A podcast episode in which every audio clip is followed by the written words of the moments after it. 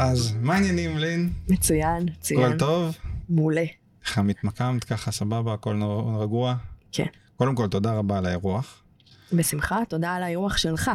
אה, אני, זה זכות וכבוד. אה, אז למי שלא מכיר, לין היא אלופת הארץ בפיתוח גוף טבעי בביקיני, נכון? אני עושה אומר את זה נכון? בקטגוריית הביקיני, בקטגוריית נכון. הביקיני. כי מסתבר שיש גם קטגוריה לא ביקיני. לא ללא ביקיני, אבל לא ביקיני. ללא ביקיני אין, זה לא תחרות כזאת. יכול להיות איפשהו בעולם יש את זה, אבל לא פה. יכול להיות. אוקיי, אז, אז איך, איך בכלל, כאילו, אני, אני התוודעתי עלייך דרך, האמת, דרך אה, אחת המתחרות, שהיא זכתה, ואז אה, ראיתי גם כתבה עלייך, ואז כאילו, מפה לשם כזה, אה, ואפילו גם דרך שחף, שאוט איזה אאוט שחף? לשחף אה, ברומר, אה, צלם אחד התותחים, וואו, באמת יש. לו סטייל מדהים. אה, וראיתי אחד, ה- אחד התמונות, וכזה, הכל כזה התקשר לי ושלחתי הודעה. מהמם. טוב ששלחת הודעה. כן. אז איך, איך את הגעת לעולם הפיתוח גוף? וואו, ממש ממש במקרה. במקרה, אבל גם לא במקרה, כי באמת זה הלכת, הכל... הלכת, הלכת, ראית בחלון ראווה כזה, או, פיתוח גוף. סוג של. אני הייתי אה, ספורטאית כל החיים, מאז שאני ילדה. הייתי בהתעמלות אומנותית בנבחרת ישראל, הייתי באתלטיקה קלה ובאירובי ספורטיבי ובריקודים סלונים, ועשיתי המון המון סוגי ספורט, זאת אומרת, זה לא דבר שהוא זר לי. אמ, ובאיזשהו שלב כזה התנתקתי מהעולם הזה קצת, התקדמתי, הלכתי ללמוד באוניברסיטה, קריירה, עבדתי בהייטק, נכנסתי להיריון, עליתי המון במשקל, המון המון המון, במשקל 30 קילו. אין לי מושג, אני בחיים לא הייתי בהיריון, אין לי מושג כמה אז זה. הסטנדרט שעולים בערך בהיריון זה באזור ה-12-15 קילו, זה מה שנהוג. כן. אה, אבל כמובן שכל אחת היא שונה, אבל 30 זה די הרבה, זה נחשב קיצונית הרבה. אוקיי. אה, אני לא זיהיתי את עצמי. הדבר האחרון שהייתי בתקופה הזאת זה ספורטאית.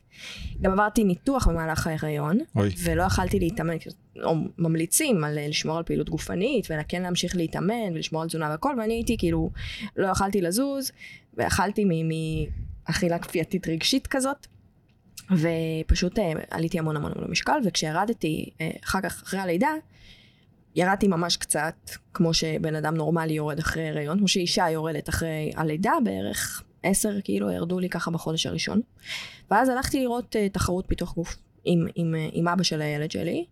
פשוט uh, ראיתי כצופה מהצד, זה לא היה משהו שעניין אותי בתקופה הזאת, לא, לא התחברתי לתחום, בכלל הסתכלתי עליהם כזה וקצת הרמתי גבה, כאילו מה את uh, עכשיו עומדת לי פה עם ביקיני מנצנץ ועקבים ואני עם עוד איזה 20 קילו עליי, מה, מה הקטע? ואז, אה, ואז הבנתי שעלתה קטגוריית ביקיני של 30 פלוס, מהמם.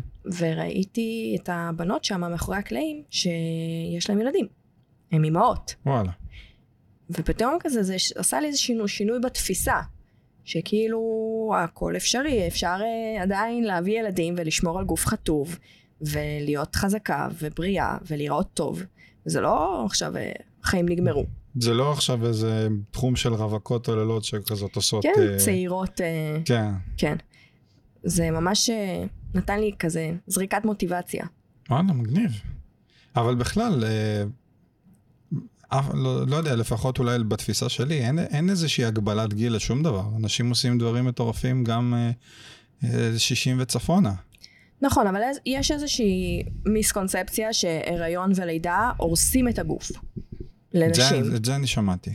כן, הרבה נשים מאמינות בזה, ומשם גם יש את המקום של הוויתור העצמי במהלך ההיריון. כי את אומרת לעצמך, טוב, מותר לי, אני בהיריון, כולם עוברות את זה, אני צריכה להביא ילדים, גם ככה כאילו הגוף שלי עכשיו השתנה, וגדלתי, אז אני גם יאכל יותר. וכאילו מין שכנוע עצמי כזה, וזה הופך להיות כדור שלג. ושם צריך בעצם לעצור. באתי להגיד לומר משהו לא נעים, אבל מה? שהופך להיות כדור שלג גם במובן הפיזי. כדור גדול מאוד של כדור שלג. גדול מאוד של, של שלג ומגנום וצ'יטוס. ו- כן. לגמרי.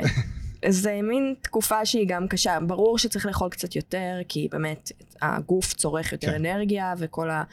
כל האנרגיה מהמנוחה עולה, וצריך לאכול יותר בהיריון, אין ספק. זה לא שצריך עכשיו להיות בדיאטה קפדנית וחיטוב בהיריון. אבל לא צריך לשחרר לגמרי, לא צריך לא. להגיד לעצמנו, יאללה, אם כבר אז כבר. נכון. מישהו אמר לי משהו ממש נכון, אה, ידידה ממש טובה, שלדאוג לגוף שלך זה כמו פנסיה. שאתה, ברגע שאתה נכון. משקיע ואתה דואג לו, אז זה בעצם זה, אתה שם כל, קצת, כל פעם, כל אימון, קצת בקרן פנסיה שלך לגיל, צפון, לגיל 60, 70, 80, כדי שתוכל להיות uh, בריא גם ועצמאי. זה ממש נכון. Mm, מאוד אהבתי את האנלוגיה. אני אמסור לה ש, שהאנלוגיה שלה ממש טובה.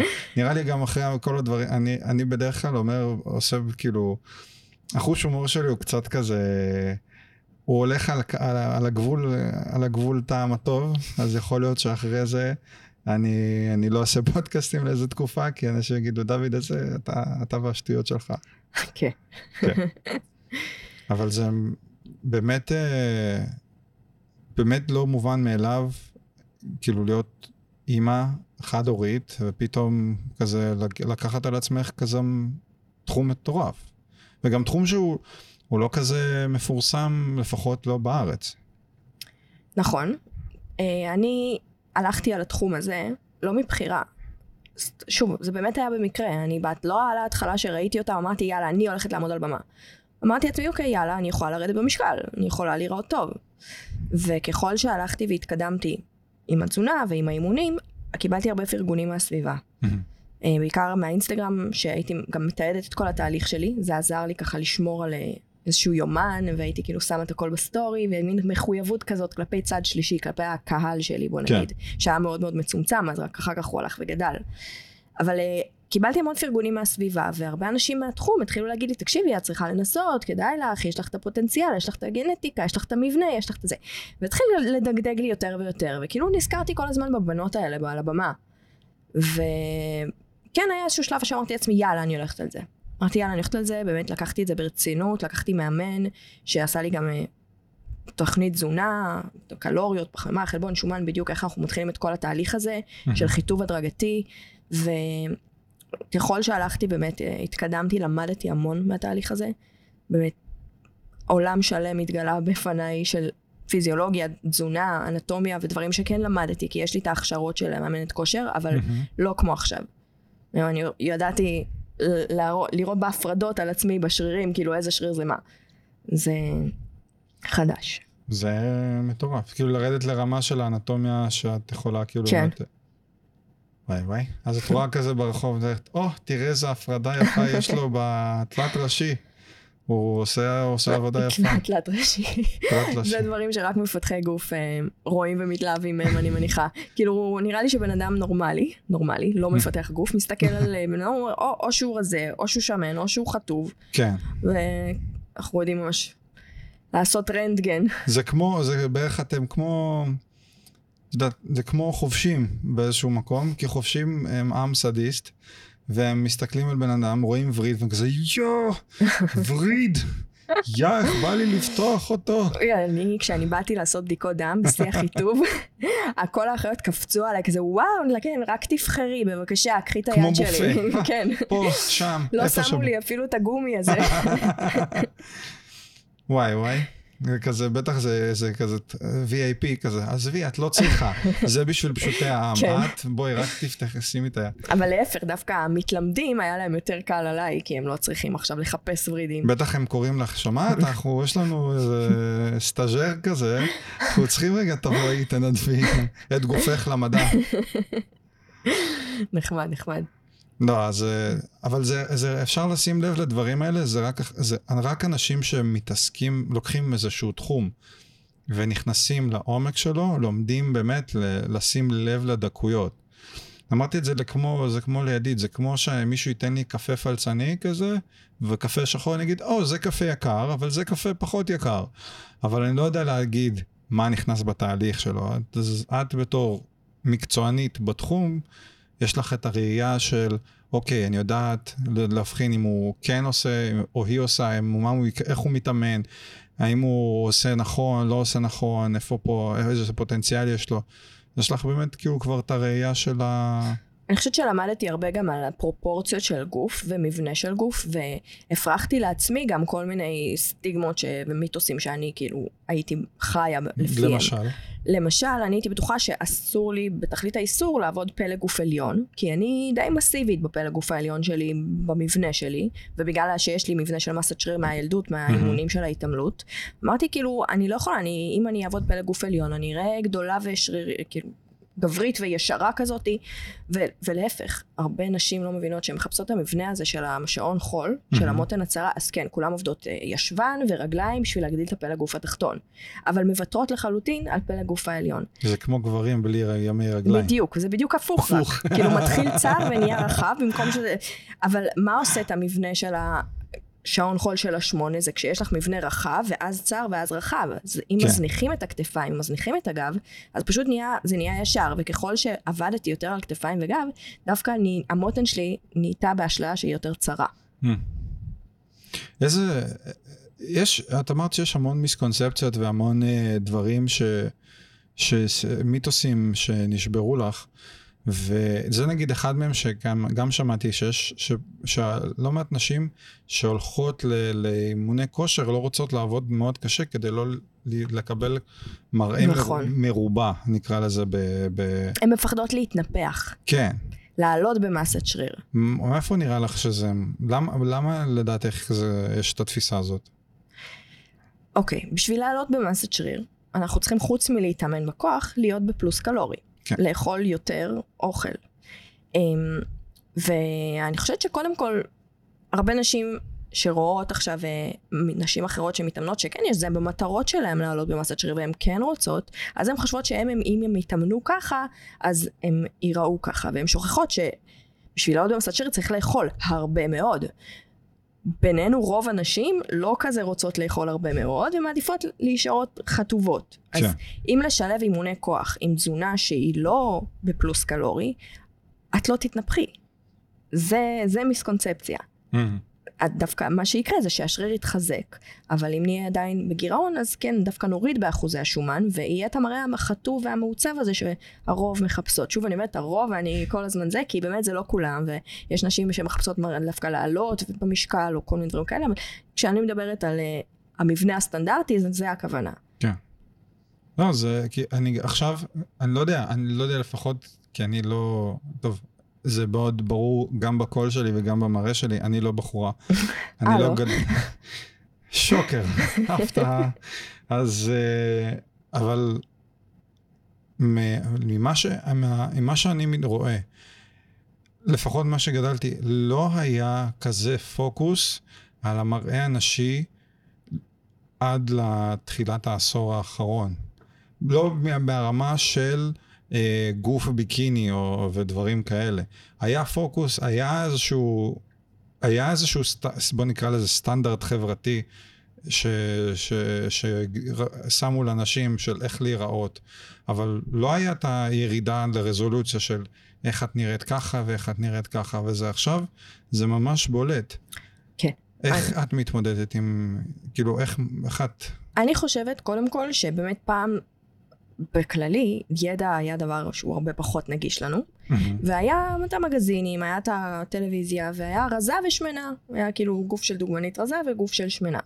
וככל שבאמת התפתחנו חברתית ברשתות החברתיות ובאינטרנט והכל, ומידע נהיה יותר נגיש, אמ, גם, אה, גם סוגי הגוף קצת השתנו. לפעמים אני לא יודעת אם באמת זה אני, שנכנסת יותר לרובד הזה של הדברים, וזה הדברים שיותר מעניינים אותי, ובגלל זה זה כאילו אני ניזונה מהמידע הזה, mm-hmm. או שבאמת העולם הולך לכיוון הזה של להבין שזה בסדר שלאישה יש שרירים, ואישה צריכה לעשות אימוני כוח, ולשנות קצת את התפיסה הזאת רק של רזה ושמן.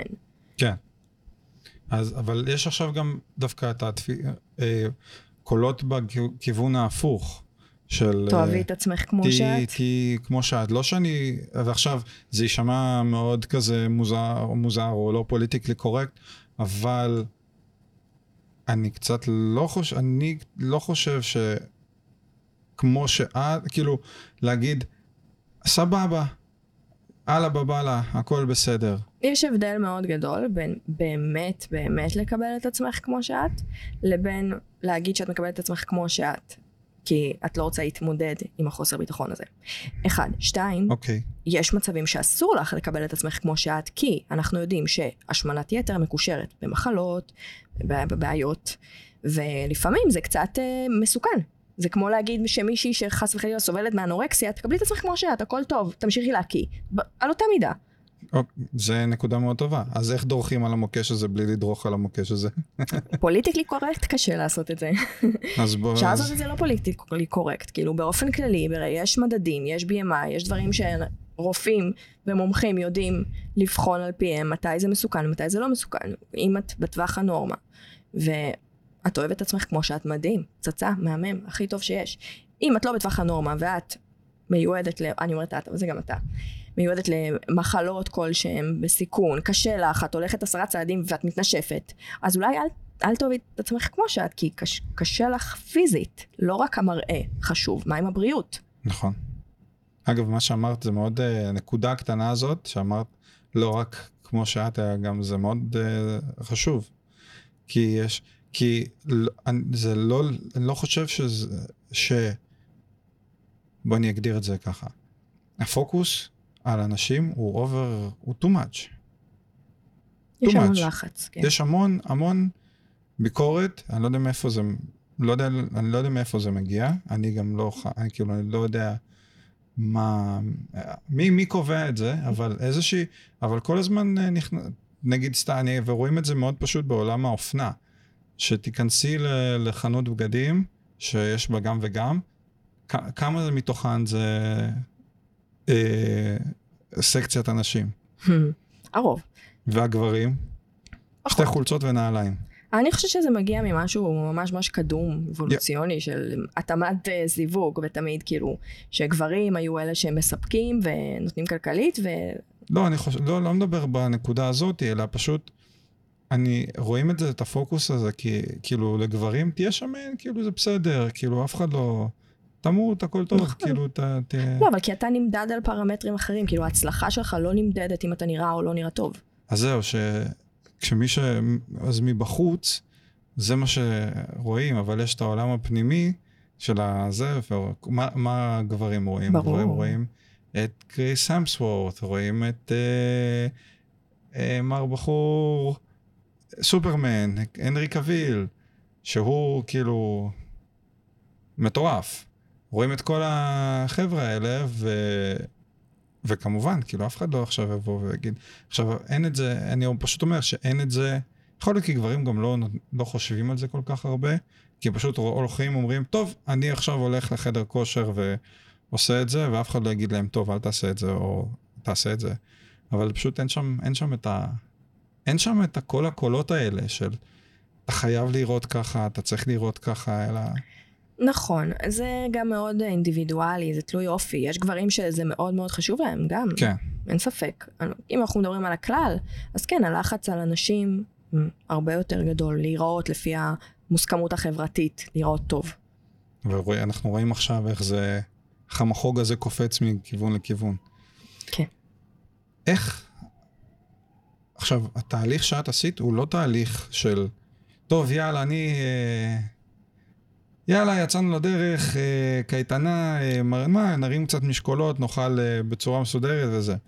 זה, זה עבודה, זה כאילו, לא להגיד עבודה כעבודה, אלא זה דורש לבוא ולבוא, להתייצב. קודם כל כן, זה גם עעבודה, אפשר להגיד שזה עבודה. לא, אני מתכוון, בדיוק, לא, אני מתכוון, זה עבודה, זה לבוא ולהתייצב ולעשות א', ב', ג', נכון. ויש את ה... לא בא לי, ויש את. אני לא רוצה, ויש את ה... היום אין לי מצב רוח, נכון. ויש את כל המחשבות של מסביב, ולך יש את החיים של... את החיים מסביב. איך את מתמודדת, ואיך מה... איך בנית לעצמך את ה... לפח... את החוסן שהביא אותך עד לכאן? אני חושבת שתהליך זה דבר שהוא הדרגתי, ואני חושבת שמה שעזר לי זה באמת, אה, קודם כל החלטה, אוקיי? אם לא הייתי עושה את ההחלטה הזאת עם עצמי, באופן תמידי שכן, אני הולכת על זה, ומתחייבת לעצמי שאני הולכת על זה, לא הייתי מצליחה, הייתי כאילו מנסה, עושה, מוותרת. מנסה עוד פעם, כל פעם עושה צעד קדימה, צעד אחורה. ברגע שבאמת זו הייתה החלטה ממקום אמיתי, אז הייתי צריכה לעשות איזושהי אסטרטגיה עם עצמי מבחינה המנטלית. איך אני הולכת להתמודד עם מצבים, כי יהיו מצבים. ו... וניסיתי כל מיני שיטות, ניסיתי באמת בכוח ולא לוותר לעצמי למרות שבא לי, ולא תמיד זה דווקא עבד לטובתי. אני יכולה להגיד, אה, אני קמה בכל מצב ואני עושה גם אם לא בא לי. דווקא לי זה פחות עבד. היו ימים שלא היה בא לי, מה שאני העדפתי לעשות זה באמת באותו יום לוותר, אבל לדעת שמחר אני כן אלך. זאת אומרת, כן, להתחשב בזה שלפעמים זה פחות מתאים לי כרגע, אבל לא לחזור אחורה ולהגיד יואו טוב נו כבר לא הלכתי לאימון והרסתי וגם ככה אכלתי משהו לא טוב אז יאללה הלך כל השבוע אז לא משנה אני אתחיל יום ראשון עוד פעם לא. לא ללכת כאילו ולהגיד הכל או כלום אלא לדעת לקבל גם את זה שאתה לא מושלם ולמרות זאת להמשיך להתקדם בתהליך כי אתה נמדד לטווח ארוך ולא על יום אחד אם עשית או לא עשית אימון זה עזר לי, להסתכל על זה באמת כתהליך ארוך טווח, ועל מכלול הדברים שאני עושה בשביל לקדם את עצמי לשם, ולא אם הצלחתי בקטנה פה או בקטנה שם. איך פיתחת את המודעות הזאת? ככל שראיתי תוצאות, עשיתי עם עצמי חשבון איך הגעתי אליהם, ראיתי שזה נפרס לטווח זמן הרבה יותר רחב ממה שכאילו חשבתי. זה לא עכשיו אה, תוך שבוע שבועיים ראיתי תוצאות, לא. אני הולכת אחורה חודשיים ואני משווה למה שהייתי למה שאני עכשיו, אז אני מבינה שבחודשיים האלה התקדמתי, ואם פספסתי יום אחד בחודשיים האלה זה לא השפיע עליי באמת, אבל אם הייתי מפסיקה עכשיו וממש מתבאסת על כל התהליך, זה היה משפיע, זה היה הורס לי. וואי, זה... זה תמיד להתקדם, פשוט אין לזה סוף, אז כל הזמן מתקדמים. ברור, אבל נגיד, אני, אני סתם עכשיו, כאילו, אני לא סתם. אני זורק עכשיו כל מיני סצנריו, כי חשוב לי, לא רק לי, קודם כל אני לומד המון ממה שאת אומרת עכשיו, אבל גם חשוב לי, זה במיוחד בקטע הזה, שמי שמקשיב, כמה ערך יש למה שאמרת, של לקבל את ההחלטה ולבחור בהחלטה הזאת כל יום וכל יום וכל יום, אבל, אבל מה שעכשיו אמרת זה, אני, שלא התקשה עם עצמך ברמה של... איזה כישלון את שפספסת, אלא את הבנת, את מבינה שזה בסדר להיות גם לא בסדר, שזה, יש ימים טובים ויש ימים פחות, להגיד, אני אתן לעצמי לנוח, אני אתן לעצמי את הרגע הזה של להתאושש, אבל אני חוזרת לזה, כאילו, אני, יש לי פידבק, הנה, ראיתי מה אני עשיתי, אני עשיתי בסדר, עמדתי בתוצאות שלי, עמדתי ביעדים שלי, גם אם לא עמדתי 100% ועשיתי 95, 95 זה עדיין הרבה יותר טוב מ-0, הרבה יותר טוב מ-50, זה כבר התקדמות. זה... הר... לפחות מהאנשים שאני פוגש ומדבר, קשה מאוד, אנשים קשה מאוד לסלוח לעצמם. או הם כאילו מחזיקים את עצמם לסטנדרט מאוד גבוה, או ש... ואף פעם גם לא מקיימים אותו, ואז הם מתבאסים, ואז הם לא זזים קדימה, ואז הם עושים רק, לוקחים, mm. כאילו זה כדור שלג כזה של זה. אה, זה רק בקשה קטנה, הטלפון עוד שקט, שכחתי. כן, אני משתיקה אותו, הנה. זהו. הכל טוב, הכל טוב. אמ, לא, אבל זה... וואלה, באמת, בשביל, רק בשביל זה שווה באמת לעשות את הפרק, שאנשים אה, ישמעו את זה ו... ו... ייקחו לפחות רק את הנקודה הזאת של יש לכם משהו, אתם רוצים משהו, תחליטו שאתם רוצים אותו, אבל לא תחליטו כזה של, יאללה, היום ה-31 לדצמבר, מחר, ראשון לינואר, אני נרשם לחדר כושר. כן. אלא... בדרך כלל רוב הדברים שאתה מחליט שהם ממחר, או מיום ראשון, או מהראשון לחודש, או משנת 2022, זה לא דברים שיעבדו. תחליט ותעשה בשנייה הזאתי. נכון. מה שאתה צריך לעשות, תחליט ותגיד לעצמך מהשנייה הזאתי. לא ממחר, ולא מ-12 בלילה, ולא מכלום. מהשנייה שהחלטת. כי זה לא יהיה מושלם אף פעם. זה לא יהיה מושלם. נכון, זה... אין, אין, אין, באמת, אין באמת מושלם. הפרפקציוניזם הזה דופק אנשים. חד משמעית. יש דורות שלמים שפסיכולוגים נהנים כי הם משלמים להם על זה, על הפרפקציוניזם, שתקוע להם בראש. הם במיוחד, הם רוסים. כן. אבל אז אם זה פרפקציוניזם, אז אם זה לא מושלם, זה כלום. וכלום, זה כלום. עדיף שיהיה משהו מאשר כלום. שאתה חוזר הביתה וקיבלת 95, אבל למה לא 100? כן. זה כמו עכשיו עם, נכון. ארטיום, שאבא שלו בשיא הנונשלנט אומר. יכלת לעשות את התרגיל יותר טוב. כזה משפט רוסי. הרג אותי. כזה, לא נורא, לא נורא, הכל בסדר. אולימפיאדה הבאה, אוקיי. אתה תשתפר. אתה תשתפר. הרוסי לא יתפקד כמו שצריך. יש מקום יותר טוב ממקום ראשון? רגע, לא הבנתי. יכול להיות, לא מספרים לנו, זה כמו ש... יש ראשון רוסי. יש ראשון רוסי, כן, יש את הפדר... זהב פדרציה. ש- ששם אתה עומד בסטנדרט רוסי. זה כמו במשחקים, במשחקי מחשב, יש לך achievements, יש לך... אתה עשית, סיימת שניים, שני כוכבים או שלושה כוכבים, אבל אם עשית משהו אקסטרה, פתאום הוא פותח לך כזה, אה, עכשיו השגת אקסטרה כי עשית את זה ככה. בטוח זה גם ככה באולימפיאדה אצל הרוסים. טוב, אני במשחקי מחשב לא... אין, ככה זה כשאתה גדל, אה, אין לך, אין לך, אין מה לעשות כל היום, וכל הזמן, כל מה שאתה עושה זה... אני כל היום בחדר כושר סתם. לא, מזמן זה- להתאמן. זה אז, זה אז, ב, ב, אז כשהייתי צעיר, ב, בילדותי, סתם, אני גם, אני סך הכל בן 30, אז אה, אה, אני לא יותר כזה גדולה מזמן. ממך. היי, היי, היי היי. רגע, תן לי להתנסה קצת, שנייה. זה בסדר, זה בסדר. אה, את לוקחת את ה mindset הזה למקומות אחרים בחיים? כאילו של כן. ה... חד משמעית. זה המנטליות הזאת של לדבוק במטרה, זה עובד בכל תחום בחיים. תעשה החלטה, תתמיד, תהיה סבלני, ותראה תוצאות. כל תחום. נכון. יש, יש תחומים שחלק זה קצת יותר מהיר, יש תחומים שזה לוקח זמן. כן, הכל תלוי גם באיזה scale אתה מסתכל על זה. זה חד משמעי. זה, אני תמיד אומר, אם אתה רץ, תסתכל על מה שהמרחק שעברת ולא על המרחק שנשאר לך. כי המרחק שאתה עובר רק הולך וגדל, לעומת אם אתה רץ, לא יודע, מרתון, עשית עשרה צעדים, זה כבר עשרה צעדים יותר. ואם אתה תסתכל ואתה מסתכל שנשאר אותך עוד 42 קילומטר, בטח שאתה תתבאס. כי כן. אתה לא תראה את זה יורד בהתחלה. עד שאתה לא תהיה עשר דקות מהסיום, וגם בכלל אז זה הרבה יותר אה, קשה. זהו. כן, אבל לקראת סיום בדרך כלל אתה מלא במוטיבציה. אני, כמו שאמרתי לך, שהייתי עושה את הוויתור הזה וכאילו מרשה לעצמי, זה לא. משהו שהייתי עושה שבוע לפני תחרות. לא הייתי אומרת לעצמי, אה, טוב, אני שבוע לפני תחרות, אני אמורה לאכול פרחיות ולבנה ביצה, אבל אני אדפוק המבורגר, מותר לי. לא. וואי וואי. יש זמן לכל דבר, ו... אבל באמת, כשאתה ממש ממש קרוב להישג שלך, הרבה יותר קל לך להיות קשוח עם עצמך. פתאום אתה כזה מצטמצם אתה מרגיש כזה. שאתה במאני טיים, אתה כאילו כבר כן, עוד שנייה כן. שם, אתה לא פתאום תהרוס את הכל, את כל החודשים של ההכנה בשביל איזה חשק קטן למשהו מתוק. וואי, יש אה, לפעמים, את יודעת, אנשים אוכלים כזאת כאפה, שלפעמים הם לא יכולים לקום ממנה. אז אה, shit כן. happens. כן.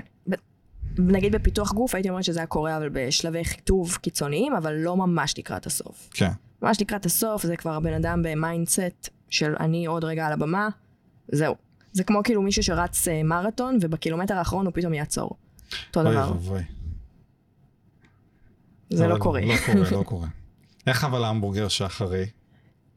וואו, האמת, overrated. באמת, כי קודם כל, בוא נדבר פיזיולוגית, הקיבה שלך די מצומקת, כן. אז כאילו אתה גם לא יכול לאכול כל כך הרבה, ואתה כזה, אני הייתי כזה היי מהאופוריה של התחרות והכל, כאילו לא היה לי תיאבון בכלל. לא הייתי רעבה, לא, לא רציתי לאכול, גם ביום של התחרות אוכלים הרבה סוכר ומתוקים. אוקיי. אה, מאיזה סיבה? אז אוקיי, יש אה, תהליך שעושים לקראת תחרות, בפיק וויק, זה נקרא, שזה השבוע של השיא של נשמע השיא. מצחיק, כי זה נשמע כמו פיקניק. פיקניק זה לא, אני אגיד לך את זה. פיק וויק ופיקניק זה מאוד פעם קרוב. ראשונה שאני שמעת על זה, וזה ממש ממש לא פיקניק, זה רחוק מפיקניק. אמ, זה שבוע ריקון. זה אומר שאתה מרוקן את הגוף שלך מגליקוגן. גליקוגן זה הדלק של השריר, וזה גם מה שמייצר בתהליך פיזיולוגי ארוך שאני לא, לא אתאר כרגע, זה מכניס נוזל לשריר, מוציא נוזל מהשריר, ואתה רוצה בשבוע הזה להצטמק. אתה מייבש את הצורה של הגוף שלך, ואתה מוריד פחמימה באופן קיצוני. בשלב האחרון אפילו מורידים ירקות, כדי שלא יהיה נפיחות בבטן, ואתה אור- כמעט, כמעט ולא אוכל הרבה. בריא זה לא, אוקיי? אבל בגלל זה עושים את זה רק לשבוע. ו- ואז בשלב שלפני הבמה אתה רוצה שהשריר שלך יקבל מראה מנופח יותר, עגול יותר, כאילו למלא טיפה את הגוף, לא להיות כחוש ורזה. כן. בגלל זה אתה אוכל סוכר, כי זה בנפח נמוך, וזה עם הרבה פחמימה, וזה ממלא את השריר בגליקוגן, מה שגורם גם לנוזל להיכנס לשריר ולנפח את הגוף, וגם מה שגורם לשריר, לי, איך קוראים לזה? לספוג נוזלים מהגוף. Mm. כי אתה לא שותה גם. אה, פרט שולי. יום לפני התחרות גם לא שותים מים. זה מזכיר לי, אה, ראית וולברין? כן. שיו ג'קמן, אה, יש אה, את הסרט שהוא ביפן. וואי, אני ראיתי את זה לפני שנים, אני לא זוכרת, נו. אז אני לא זוכר את, את האוריג'ין, זה אחד מהסרטים, ה, כאילו, ה, הסולו שלו, שהוא נוסע ליפן, ויש שם סצנה שהוא כזה יוצא והולך מכות, שבשביל הסצנה הזאתי, הוא ייבש את עצמו. זאת אומרת, הוא לא, לא שתה מים, לא כלום, רק בשביל שיראו את כל ה... איך, בדיוק זה? זה זה. כן, זה ממש... נוזלים זה לא רק אה, אחוז שומן נמוך בבמה, אתה גם מיובש מנוזלים. בקטע לא בריא, כן? אסור להחזיק עם זה.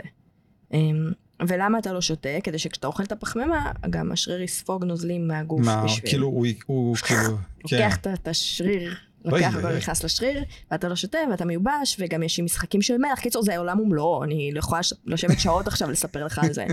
אמ, יאללה, תעשי איזה פודקאסט על התהליך, ואז גם אה, שאנשים אבל ישמעו. האמת, לא. האמת שאני חושבת שאסור לעשות את זה, כי אנשים יכולים לקחת את זה, זה צריך לעשות את זה? בדיוק. צריך לעשות את זה בליווי מקצועי, צריך לדעת בדיוק מה אתה עושה, ולא ככה, שמעתי בפודקאסט שככה עושים, זה מסוכן, אוקיי? כן. אסור לא לשתות, אסור לא לאכול ירקות, אסור לאכול קיצוני פעם אחת סוכר, פעם לא לאכול, אסור. צריך לדעת מה עושים, ואיך לתסף נכון, ואיך להחזיק את הגוף שלך ככה שהוא לא יתמוטט על הבמה, כי גם זה קרה. לא לי, לא לאנשים שאני מכירה, אבל אה, היו מקרים. כן, אוקיי? בדרך כלל גם מעורבים חומרים וכאלה, שזה פחות התחום שלי, אבל אה, זה לא, בוא נגיד שזה פשוט לא מצב אידיאלי לגוף, ועדיף לצאת ממנו גם בצורה חכמה. יש גם דרך לצאת מהחיטוב של התחרות בהדרגתיות, ולא עכשיו שיהיה לך.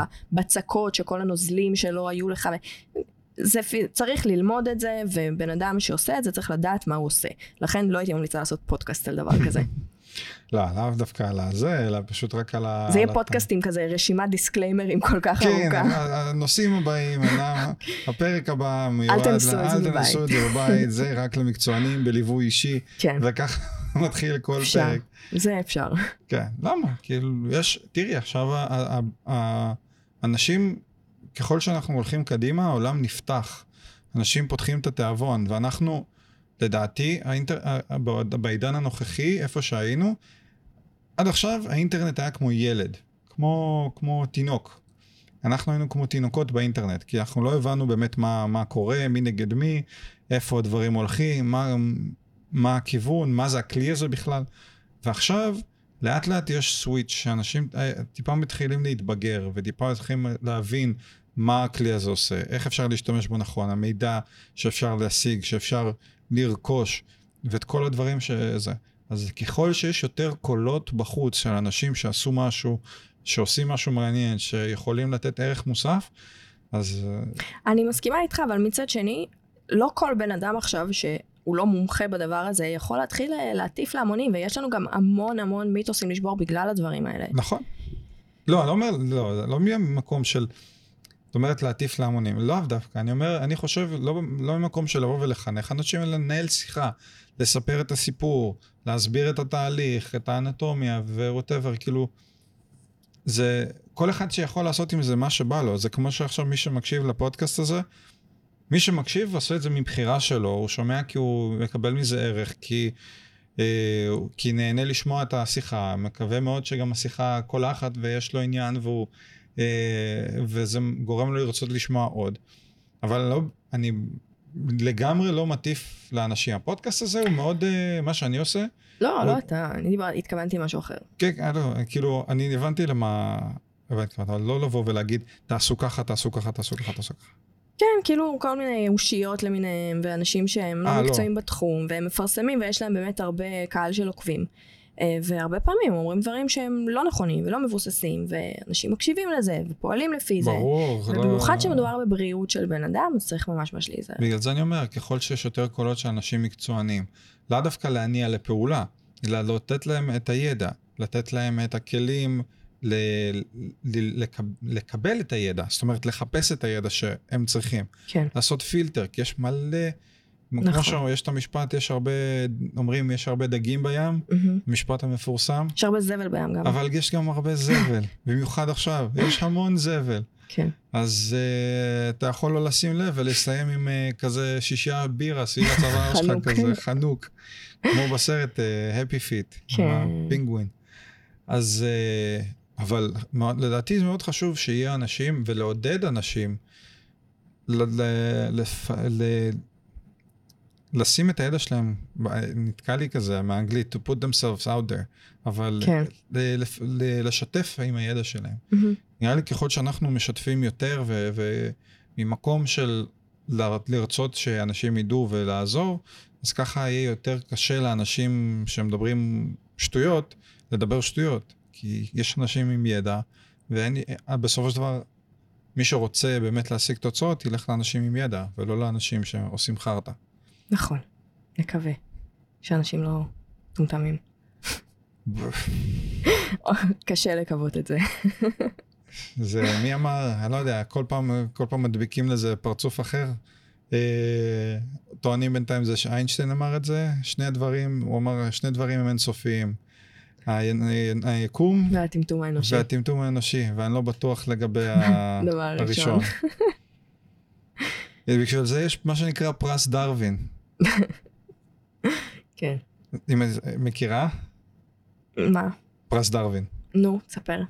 פרס דרווין זה, זה לא באמת על, על שמו, כאילו לא באמת יצר דרווין, אבל זה פרס שניתן לאנשים שמתו בצורה מטופשת ואין להם צאצאים, ועל ידי כך הם בעצם העיפו, כאילו. הורידו את הגנים של הטיפשות מהעולם. כן, הברירה הטבעית. סוג של, סוג של, זה לגמרי סוג של ברירה טבעית. זה סיפורים כמו אה, שני אנשים ששיחקו hot potatoes עם רימון. אוקיי. או מי שנסע על רימון, או מישהו חשב לנטרל רימון עם פטיש חמש. במקרה, עכשיו, אה, סליחה, כאילו, אבל לצערי, כל ה... רוב, כמעט הרוב המוחלט של הדברים, האנשים שעשו את זה, זה גברים. אז לא כזה נתון מעודד בשבילי. כן. אבל, אה, אנחנו אבל נמנע ממך גישה לרימונים. למזלי אני מנוע, אז יופי. הכל טוב. אבל יש, יש כאלה ש- שמקבלים פרס דרווין.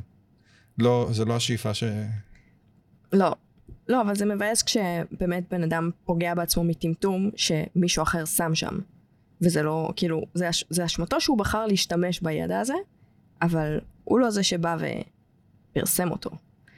כן, בסופו של דבר, כמו שאמרת, אבל צריך לדעת לבחור, צריך לדעת לסנן, צריך לדעת אה, למצוא את המקורות הנכונים.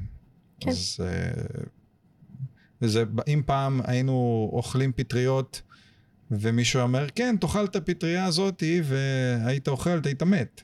כן. אז עכשיו זה, אה, היית, עכשיו אתה צריך לדעת להבדיל בין מישהו שמדבר באינסטגרם על זה, ומישהו שמדבר באינסטגרם על זה. אז, אז זה, זה נהיה האתגר, לדעת לסנן את מקור הידע שלנו. נכון. עכשיו, מעבר לזה שאת מפתחת גוף, ויש לך גם היסטוריה עשירה של התעמלות, וכמו ילדה רוסייה אמיתית, של. אה, את גם אימא. אני אימא. אני אימא לילד מיוחד. ואיך איך העולם הזה בשבילך? שנוי במחלוקת. אני אימא לילד בן אה, שנתיים ותשעה חודשים, והוא אובחן על הרצף האוטיסטי כשהוא היה בן שנתיים, וזה מאתגר, במילה- מילה, מאוד politically correct. כן, זה. fucking קשה, אוקיי? זה מאוד מאוד קשה. זה לא קל. אמ, לגדל ילד עם צרכים מיוחדים מצריך ממך המון המון סבלנות. בתור הורה צריך המון סבלנות נקודה. בתור הורה לילד עם צרכים מיוחדים אתה צריך להיות זן, אוקיי? וואו. כן. כן. זה משהו שלימדתי את עצמי, אני חושבת שגם בתהליך של... זה שני הדברים שהשתלבו אצלי, פשוט מין... עשיתי אבולוציה כזאתי, מנטלית, אז לבן לא אדם עם המון. סבלנות. אני לא הייתי כזאתי בתור נערה, בתור ילדה, הייתי פיוז קצר, וזה זה עבד לי בשני התחומים, כי למדתי, כאילו, באמת, באמת, להיות בשלווה ולהסתכל לטווח הארוך, גם עם ילד וגם בתהליך שהוא יותר אישי שלי, בפיתוח גוף לדוגמה, הייתי צריכה תמיד, לא עכשיו עכשיו, אלא להסתכל קדימה ולעבוד ולפעול לפי כללים מסוימים, אפילו שאני לא רואה תוצאה באותו רגע. זה עובד בשני התחומים, אוקיי? Okay? עם הילד הייתי צריכה ימים על גבי ימים לעשות את אותן פעולות שוב ושוב ושוב עד שהוא יקלוט, כמו שנגיד ילד רגיל היה קולט אחרי פעם שנייה שלישית, אז לפעמים זה לוקח אצל ילד שהוא על הרצף האוטיסטי חודשים, אוקיי? בשביל אה, גם לראות איזושהי תוצאה של אה, חיתור ואימונים וכאלה, גם צריך לחכות הרבה זמן וזה טווח ארוך של עבודה. אז נגיד זה משהו שרכשתי ככלי אה, בזכות תום והאבחון שלו, וזה תרם לי מאוד בהמון דברים אחרים, פשוט סבלנות ולא לצפות ל... תוצאה מיידית בכל דבר. ואת עושה את הכל לבד? לתום יש אבא, אבל הוא כאילו הוא שותף ב, ביחסים, אבל ביום יום, בשוטף, אני עם תום לבד. לא, אני אומר, אני, את עושה, מה, מהצד שלך, את עושה את הכל לבד? זאת אומרת, מה, איפה, איפה את בימים שהם פחות טובים? איפה את, כאילו, איך, איך את... אי אפשר שיהיה לי ימים לא טובים. אני צריכה להיות מושלמת. הופה. אני צריכה להיות מושלמת. קפץ, קפץ לך פרפקציוניזם. זה מש, מושלמת בשבילו, אני יכולה... לא, אני מבין, אני כאילו סתם... אה, כן. אני, אבל אני אומר, איך, הרי פה, בניגוד ל, לפיתוח גוף, פה נשמע כמו שאי אפשר להיות. אה, אין כזה יום לא טוב, אין כזה עכשיו לא בא לי, אין כזה... נכון. זה תראה, נשמע שונה בתחום. בכללי כהורה, אתה אחראי על חיים של בן אדם אחר, אוקיי? בדיוק כמו שזה, אתה אחראי על החיים שלו, בלעדיך הוא מת, נקודה. אתה חייב להיות אונט על זה 100%. טוב? אין לך יום רע, כי זה גם מאוד תלוי בילד ובגיל שלו, וכמובן שתמיד יש תמיכה מהמשפחה ומהחברים אם צריך. אמ, אבל בגדול, כן, אתה צריך, אה, קודם כל, הוא בסדר העדיפויות, הוא ראשון. אוקיי? וזה נכון לכל ילד, לא רק עם ילד עם צרכים מיוחדים.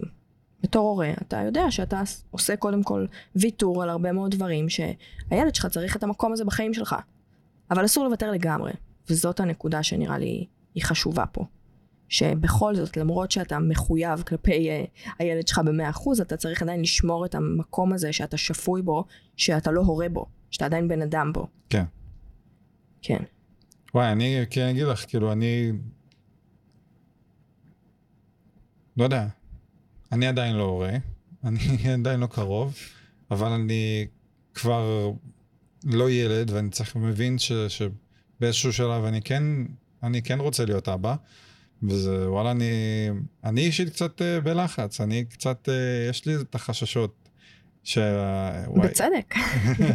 אני תמיד צחקתי על זה, הייתה את התקופה של הסגרים בקורונה. ואני כל הזמן פרסמתי הכל בסטורי שלי באינסטגרם, והייתי כאילו עם, עם הילד שלי לבד, וזה היה עוד לפני האבחון, mm. אז כאילו מבחינתי לא ידעתי מה, זה היה קושי גדול מאוד להיות איתו לבד בבית עם כל הסגרים, וכל הזמן אמרתי כאילו שכל העוקבים שלי, אחרי כל התסכול שאני מוציאה, עושים קשירה לצמיתות, ולא מביאים ילדים. נראה לי שגם אתה לא, יוצא אני... מהפודקאסט הזה, שומע את התסכול. אז יש, כן. יש, יש לי את ה... כאילו, לי יש ה, את הסיפור שלי, וכאילו אני, אני מסתכל על ה... סוגים שונים של הורים ואיך ילדים אחרים גדלים ובכלל כל מיני סיפורים ובכלל את ההשפעה שיש להורים על, על הילדים שלהם, את האפקטים שזה עושה לא רק במיידי אלא גם שנים, הרבה שנים אחר כך ואני אומר fuck, hmm. איך... אה, איך מנווטים במים האלה? איך, אה, איך שומרים אני על... אני מחזירה אותך לנקודה של הפרפקציוניזם.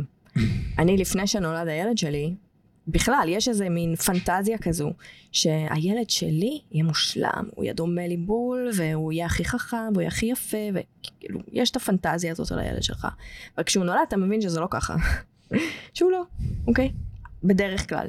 90 אחוז.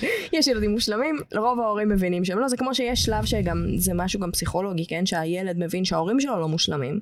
אוקיי? יש שלב שההורה מבין שהילד שלו גם לא מושלם, והוא לא יכול להיות מושלם. וכאילו, אתה תיתן את המקסימום, אתה תעשה את מה שאתה יכול.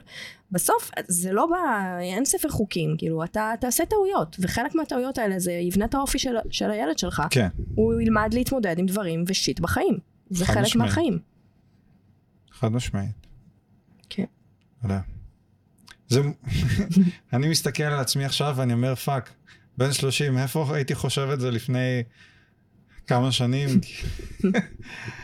זה, זה כבד, לא כבד, לא יודע, כבד. זה... כן, מתרגלים לזה. אני, אוכל, אני עדיין מנסה לסובב את הראש שלי בכלל על מערכות יחסים ו- וכל הדברים האלה, ואז אתה אומר, וואי, fuck, להביא ילד. כן. די, זה משהו שכמה שיותר תחשוב עליו, אתה תבין שאתה לא מבין כלום, וגם ככה, כאילו, בכל. מקרה, אתה פשוט תעשה את זה ולא תדע כלום, גם אם תחשוב על זה, גם אם תלמד הכל, גם אם תכין את עצמך, אתה תביא אותו ואתה תבין שאתה לא יודע כלום, ופשוט תלמד on the fly, תוך כדי. ברור, זה, זה, כמו שאתה חושב, לא, זה לא, אין, אין, לזה, אין לזה אנלוגיה. לא נראה לי שאני יכול, עם כל האנלוגיות שאני מוצא לכל דבר, אני יכול למצוא לזה אנלוגיה. אתה קצת- לומד את עצמך בתהליך הזה, יחד עם כן. הילד שלך. אז כל זה, וואי, חיים מטורפים. ומה חוץ מ... ואז, אז מה... כש, אז מה את עושה חוץ מזה? כשאת לא אימא ואת לא אה, מפתחת גוף בפול טיים. אז אני, אה, עד הקורונה, עד אה, מרץ 2020 הייתי מנהלת פרויקטים בחברת תוכנה.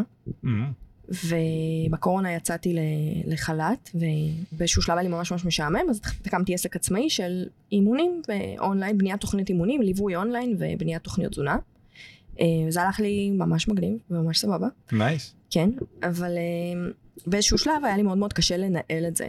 כי עבדתי עם אקסלים, ועבדתי עם הוואטסאפ, וכאילו הוואטסאפ שלי היה מתפוצץ, וכבר לא יכולתי כאילו להתנייד עם כל הדבר הזה.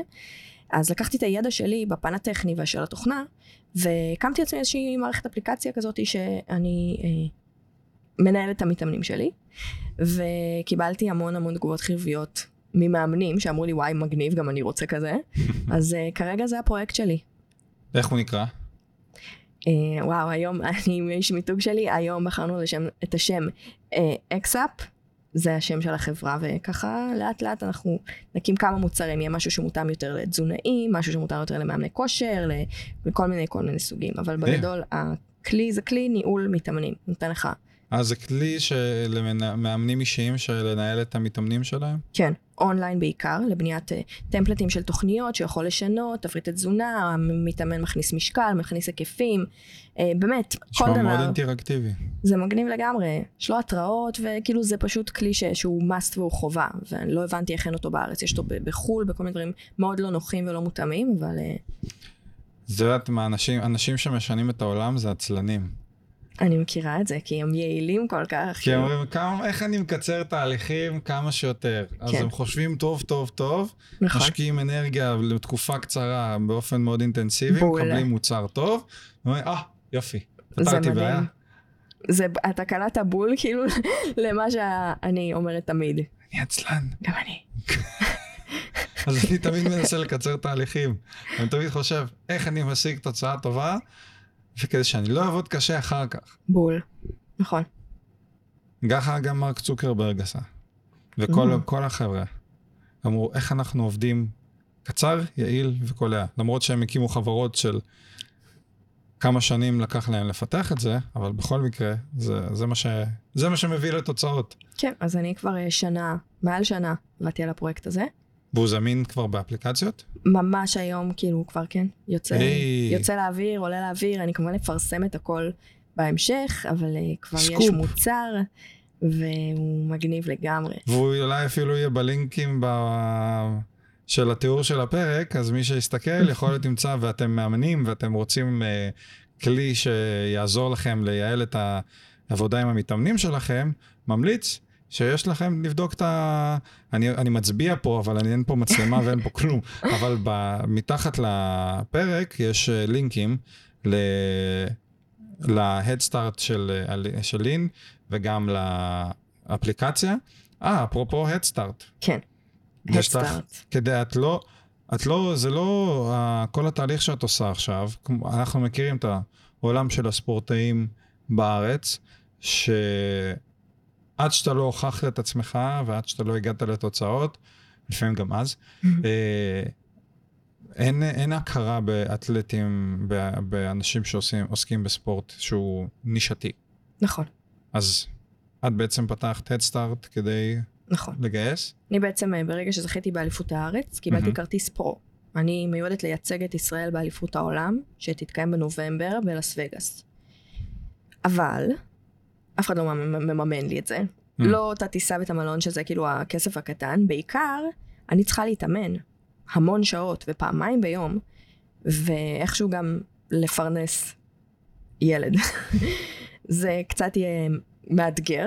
אני צריכה לצמצם את היקף שעות העבודה שלי ופשוט להתאמן בשביל להכין את עצמי ולבוא לנצח. ואני כן. רוצה לבוא לנצח, זאת המטרה, אני לא רוצה לעשות את זה, יאללה, איזה כיף, עוד, עוד אה, חוויה. לא, אני באה, אני נותנת את המקסימום שלי, ואני רוצה לפנות הזמן בשביל לעשות את זה כמו שצריך. כמובן. אה, ובגלל שאין תומכים ואין תקציבים, והמדינה לא משתתפת בעלויות של הדבר הזה, וגם האיגוד לא משתתף, כי זה איגוד שהוא יחסית חדש, האיגוד, האיגוד הטבעי, שזה בלי חומרים, בלי סטרואידים, בלי שורפי שומן והכל זה, התחיל לפני שלוש שנים בארץ בסך הכל, זה איגוד צעיר. אני מאמינה שעוד הרבה, הרבה שנים, האיגוד יוכל אולי לעזור לממן את הדברים האלה, אבל בינתיים זה לא קורה. אז מחפשים ספונסרים וחסויות וכל מיני דברים כאלה, ובסוף, אם אני רוצה לעשות את זה, אני צריכה את התמיכה של הציבור. צריכה. שאנשים ישתתפו ביחד איתי. ואיך הציבור יכול לעזור לך? אז הקמתי פרויקט מימון אה, המונים, Head Start, ובעצם שם זה תשורות, זה לא תרומה, לא מבקשת טובות, מקבלים משהו בתרום, בתמורה. מקבלים אה, תוכניות אימונים, מקבלים אה, הרצאה שאני מעבירה, פגישות בזום, אה, מכתב תודה, ציוד לאימונים, כפפות, גומיות, כל מיני דברים כאלה, ש- שיתופי פעולה שעשיתי בשביל לעזור לי באמת לגייס את הסכום הזה, שאני אוכל לטוס ולייצג את ישראל. וואלה, מגניב. אז אה, חבר'ה, אה, אתם מכירים את המצבים, מה, מה קורה פה בספורט. אז אה, אם אתם, אם יש לכם איזה דקה, כנסו להדסטארט, גם הלינק יהיה למטה. ת, תנו כתף, או יותר נכון את הכיס, אבל, אבל את הכתף. שימו כסף. כן, כן, בסופו של דבר, ככה מתקדמים בחיים. היי, אמן, תעשי גם אקזיט, ואולי זה... זה בינתיים אני מושקעת שם יותר מ... יש עוד זמן עד שזה יקרה, אני אצטרך לעשות עוד מסה ועוד חיטוב ועוד מסה ועוד חיטוב עד שאני אראה משהו חזרה. כן, אבל זה, זה לא, לפחות, לא יודע, מהצד, אנשים רואים רק את הזוהר של העולם, ה, ה, לא יודע להגיד, הספורט והחיטוב וכל הדברים האלה. הם לא רואים את העבודה ואת ה... הם חושבים שהכל כזה... אנשים רק זורקים עליך הזדמנויות. ברור, בטח לא, הזדמנויות אה, מחפשים, קשה. כן. לפעמים מוצאים. היי, שלום. סליחה, כן, זה מה שקורה שיש זה, אני חייבת לסגור את זה. לא, הכל טוב. למי שלא, למי ששומע בינתיים, הטלוויזיה חושבת שאנחנו אה, בייבי, והחליטה שהגיע הזמן שנראה ערוץ ילדים. הכל טוב. שנייה, אנחנו, היא תחזור. הנה, חזרתי, כיביתי את ערוץ בייבי. כן, זה היה מחובר בבלוטות' לטלפון, ופשוט התנתק אחרי הרבה זמן ללא שימוש. אז, אה, אה, אז הטלוויזיה נדלקה באופן אוטומטי. זה אז קרה לי פעם באמצע הלילה, וזה הכי מלחיץ בעולם. תקשיב, לשמוע פתאום. סרטים מצוירים באמצע הלילה. איזה, נורא זה. נורא ואיום. אתה כזה, אני, לא מבין איך, כאילו, הדבר הכי תמים בעולם של ה... איך קוראים לזה שמסתובב מעל הראש של התינוקות? וואי, שכחתי, mobile, mobile, mobile. mobile? mobile. whatever, מה שזה לא יהיה, ויש את ה- mobile. את הטלינג, לינג, לינג, לינג, לינג. creepy. creepy, זה תמיד מזכיר לי סרטי אימה. נכון? אני, אני, אם, אם באמת יהיה לי ילד, אני שם לו מוזיקת מטאל. יש, יש דברים כאלה. כן, כן. יש כל מיני. יש, אה, יש ערוץ יוטיוב שנקרא Rockabye Baby, שיש שם כל מיני אה, מוזיקות מטאל, רק אה, בסגנון ה mobile הזה. אבל אני אומר, אוקיי, את זה אני מוכן לקבל, כי אני מזהה את ה Queen, אני מזהה את Red Hot Chili Peppers, אני מזהה את Led Zeppelin, אז זה בסדר, אבל זה לא לה. טלינג, טלינג, טלינג. ועכשיו כשנגמרות הבטריות, אני מטפס על קירות. כי זה אז זה מאבד את ה pitch שלו, זה זה כזה... נהיה כזה, כן, שבור. ואתה כזה נכנס לזה הביתה ואתה כזה כן. אוכל, באמת סרט אימה. איך המעבר ל- לחיות ברשתות חברתיות? לחיות, איך המעבר? כן, שכאילו, פעם אה, לא היינו חיים בדבר הזה. אני חושבת שכמו בכל דבר יש לזה את היתרונות ואת החסרונות. אני, אני בוחרת לראות את היתרונות. כן.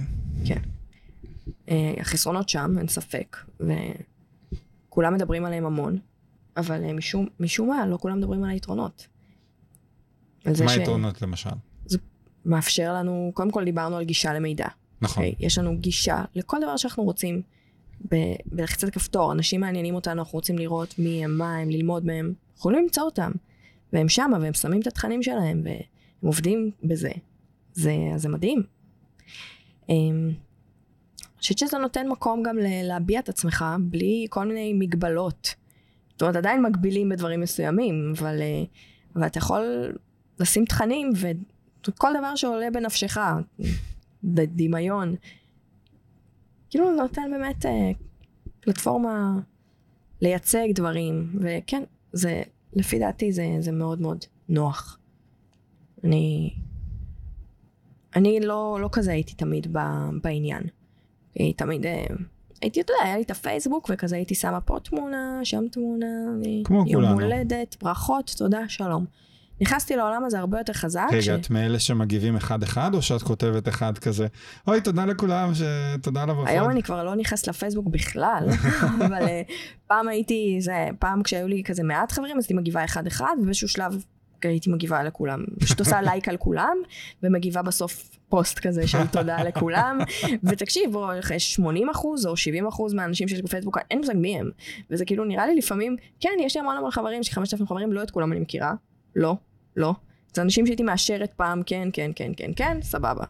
אמ, וגם מגיבים לאנשים שאני לא מכירה, ואומרים לי מזל טוב, לפעמים. יש כאלה שפשוט רואים, אה, יש לו יום הולדת, נכון. טוב, מזל טוב. שזה חמוד, אבל גם אוקיי, אני לא הייתי עושה את זה, אבל בסדר, לא רואה את עצמי עכשיו יושבת בפייסבוק, אומרת, טוב, לא מכירה אותו, יש יום הולדת, אני אגיד לו מזל טוב. אין לי את הזמן, את הפריבילגיה לעשות את זה. כן. אבל אה, מי שכן, מגניב, לאללה, מרים, למה לא? תודה רבה. עוד שורה בפיד. אמ, אז פעם זה היה באמת ככה, וזה פוסט שם, פוסט שם, לא, לא יותר מדי. מתי נכנסתי יותר חזק לרשתות החברתיות? זה כשבאמת התחלתי את התהליך של הירידה במשקל, ואני עשיתי עם עצמי החלטה שאני הולכת להתחייב לתהליך הזה. אז ברגע שהתחלתי לפרסם מה אני אוכלת, איך אני מתאמנת, כל יום שיתפתי, שיתפתי המון, ממקום של קשיים, לא רק, ממקום של הצלחות גם. מהמם.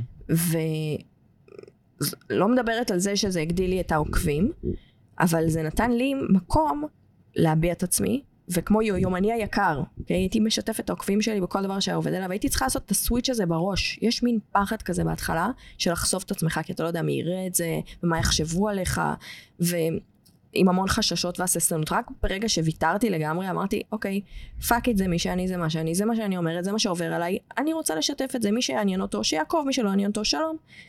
ורק אז באמת אנשים ראו את האמת הזאת, כי יש כל כך הרבה זיוף ברשתות החברתיות.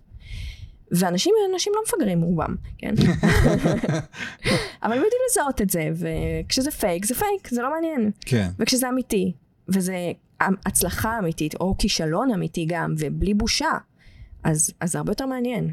זהו, נראה לי שעכשיו אנשים לאט לאט מולכים יותר לכיוון האותנטי. נכון. זאת אומרת, לא למלוטש, אלא ל-as is, בדיוק. כמו שהוא, איך, זה, איך שזה קורה, בלי פילטרים או עם קצת פילטרים. אבל, אה, אבל אנשים,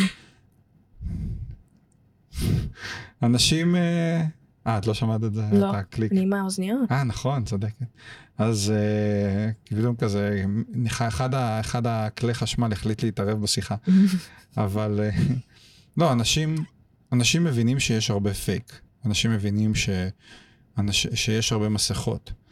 ובינתיים, לפחות, רק, לפחות בעולם הווירטואלי, בעולם האמיתי, אני לא רואה את השינוי הזה, אבל בעולם הווירטואלי הם הולכים ומחפשים את האותנטי, את האנשים ש, שהם לא מפחדים לחשוף ולא מפחדים להיות הם, ו, ובעצם מחפשים את ה...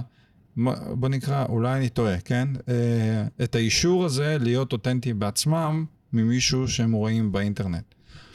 עכשיו, מעניין אותי, לא יודע, אני, אני, לא, אני לא רוצה להגיד בשם העול- המין הגברי, איך מתייחסים ל, ל- לעמוד שלך, איך מתייחסות, מתייחסות נשים ל- ל- לתוכן שאת מעלה? אני רואה באמת רק פרגונים. אני... באופן אישי אף אחד לא יפנה אליי בהודעת דיירקט ויגיד לי עכשיו אה, איכס את זה, מה זה, לא. אני רואה פרגון והמון פרגון, בעיקר מנשים אבל גם מגברים, וברור שיש גברים שגם אה, אוהבים את מה שהם רואים, אבל זה בסדר, כאילו, בוא, זה העולם שאנחנו חיים בו, הכל טוב. אה, שם את הגבולות שלי, כל אחד וה, והגבול שלו איפה שהוא מרגיש איתו בנוח. כן. אה, יש מלא סטוקרים ויש כאילו גם קריפים ולא חסר, אבל אה, באמת שהרוב זה תגובות באמת מפרגנות של אנשים שתומכים ואנשים שמרימים ואוהבים את מה שהם רואים, אה, שזה מגניב. זה כיף לראות את זה חזרה. זהו, כי בסופו של דבר, זו, זה, את בתחום שהוא תחרותי. את... אה, זה, זה תחום שגם לא פשוט להיכנס אליו, לא פשוט להיות בו. אז לפחות, לפחות בתפיסת העבר, אני לא יודע כמה היום, אז אדם לאדם זאב. כאילו, או אישה לאישה זאב. זה כזה, אה, שלום מותק, איזה יפה, אתה... מצד שני מסתכל, "אה, איכס. אני בטוחה שזה קיים. ברור, בטוחה אבל שיש את זה גם אומר, אבל היום. עכשיו, את- אבל אצלך לפחות, לא יודע, איך את מרגישה כאילו את ה... מרגישה אווירה של מרימים אחד לשני ותומכים אחד בשני? אני חושבת שכן. ברור שאם אם אנחנו מסתכלים כאילו על רוב האנשים שעוקבים אחריי, זה לא רק אנשים שאני מתחרה בהם, זה, זה אנשים שהם תומכים בי ובדרך שלי ומכירים אותי כבר, ויודעים גם את התהליך שעברתי, ועוקבים אחריי כאילו מאוד לפני שהתחלתי בכלל את הפיתוח גוף, ו, ויש גם את המתחרים, שכל אחד עוקב אחרי השני, וכל אחד רוצה לראות מה השני עושה, ואיך הוא מתקדם, וללמוד ממנו אולי, או כן. לקבל ממנו השראה, או להסתכל ולהרגיש טוב עם עצמו, כל אחד כאילו במה שעושה לו את זה. זה, כן, קיים. את שמת לב, את יודעת להגיד פלוס מינוס מתי, אה, מעני, לא יודע, לי זה מעניין כי את, את אומרת, כשהייתי ילדה הייתי, עכשיו מי שלא, יש כתבה שרצה עליך, ב, שעשו בכאן 11. כן. גם כתבה ממש מגניבה, ממליץ לאנשים לראות. גם הכל, כל הלינקים חבר'ה יהיו למטה, אל תדאגו. אני, אני, סמס, אני אדאג לכם. אה, והם אמרו שם, שכאילו, היה- הראו את הצד המורד, שהיית ילדה כאילו שעושה כל... כן, לא, אנחנו לא היית. יאללה. אה, הכי כזה, בוא נקרא לזה ילדה טובה של אימא, נכון. אלא יש לך את ההיסטוריה שלך. באיזה, האם הרגשת את הסוויץ' שאת עוברת מכזה, טוב, אני כזאתי, לפתאום לא, פוקוס? זה לא היה סוויץ'. את זה היה- הנקודת מפנה, כאילו זה... אז, אז אני רוצה להגיד לך שלא הייתה נקודת מפנה, אני עדיין הילדה המרדנית הזאת. אני פשוט עשיתי אבולוציה. והפכתי להיות מרדנית בתחומים שמקדמים אותי בלבד. Hmm. ניתבת את האנרגיות בדיוק. לזה. כן, בדיוק. הבנתי שמה עושה לי טוב, מה לא עושה לי טוב, והמשכתי ואני אותה ילדה עם אופי קשה וכל הדברים האלה שאתה רוצה, כן. אני יודעת למתן את זה הרבה יותר טוב היום, אני יודעת uh, לשלוט בזה ולנתב את זה לדברים שעוזרים לי. זה מאוד חשוב. מאוד חשוב לעשות אה, את ה... אה, שאת, מאוד, קודם כל חשוב, מאוד מגניב שהצלחת אה, ככה לעשות את זה. זה דורש אה, המון בגרות, המון insight, כאילו תובנות. אבל קיבלת ליווי, כאילו, אז הדריכו אותך? אז לא, מישהו... בוא, בוא שנייה נשים רגע את הדברים על השולחן. לא הייתי איזה ילדה עכשיו שהיא לא, לא, אני אומר, במצוקה וכאלה. לא, לא, לא, לא, אני לא הייתי צריכה. כזאת, אבל אני אומר, אבל... אוקיי, יכול להיות שזה הרושם שאני, שאני כאילו כזה, סוג של, בניתי לעצמי כזה בראש, של כזה, את כזה כמו עם אה, מגן אה, נגד, נגד הפגנות, טוחנת מול החיים, לבד Mhm. כזה, הולכת קדימה, בלי, בלי שאף אחד, כאילו, בלי שאין הרבה כן. אנשים מהצד שמשתתפים. זה יכול נכון. להיות שזה זה. זה נכון, יש בזה משהו. אני לרוב אה, סוג של זאב בודד. לא זאב בודד, יש לי חברים וחברות והכל, אבל אני אוהבת כאילו להילחם את המלחמות שלי לבד. להילחם ב- במלחמות שלי, גם בפנימיות, ובעיקר בפנימיות. אני נלחמתי וניצחתי אותם, אוקיי? אז כן, זה דברים שאני עושה לבד. לא עם תמיכה ולא עם עזרה, ולרוב אני, כן, גדלתי ממקומות של קושי, אוקיי? עברתי דברים, עשיתי עם עצמי חושבים, למדתי והשכלתי מהם, וככה גדלתי. עשיתי טעויות, עברתי דברים קשים, הייתי במקומות נמוכים, וזה מה שגרם לי להיות יותר קשוחה. גם עם עצמי וגם עם אחרים, וכאילו להיות בן אדם עם יותר אה, אופקים. אבל איך, אבל נגיד, כשיש את הימים הפחות טובים, כי אני מכיר את העולם של הלבד, כן? אני גם בא מהעולם הזה. אמ, לפעמים, כאילו, בימים פחות טובים צריך שיהיה גם מישהו שאת יודעת, אפשר כזה רגע לשים עליו את הראש, או, או כזה מישהו שיקשיב ו- וישמע וייתן איזשהו כן. טיפ, או... אני חושבת שזה לא באופי שלי לשתף ממקום קשה. אני אוהבת לשתף ממקום חזק.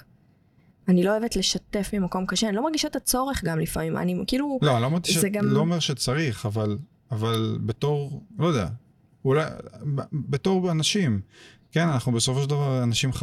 יצור חברותי, כן, לרוב. נכון. אה, נשמע, זה נשמע, פשוט אני אומר, זה נשמע מאוד אה,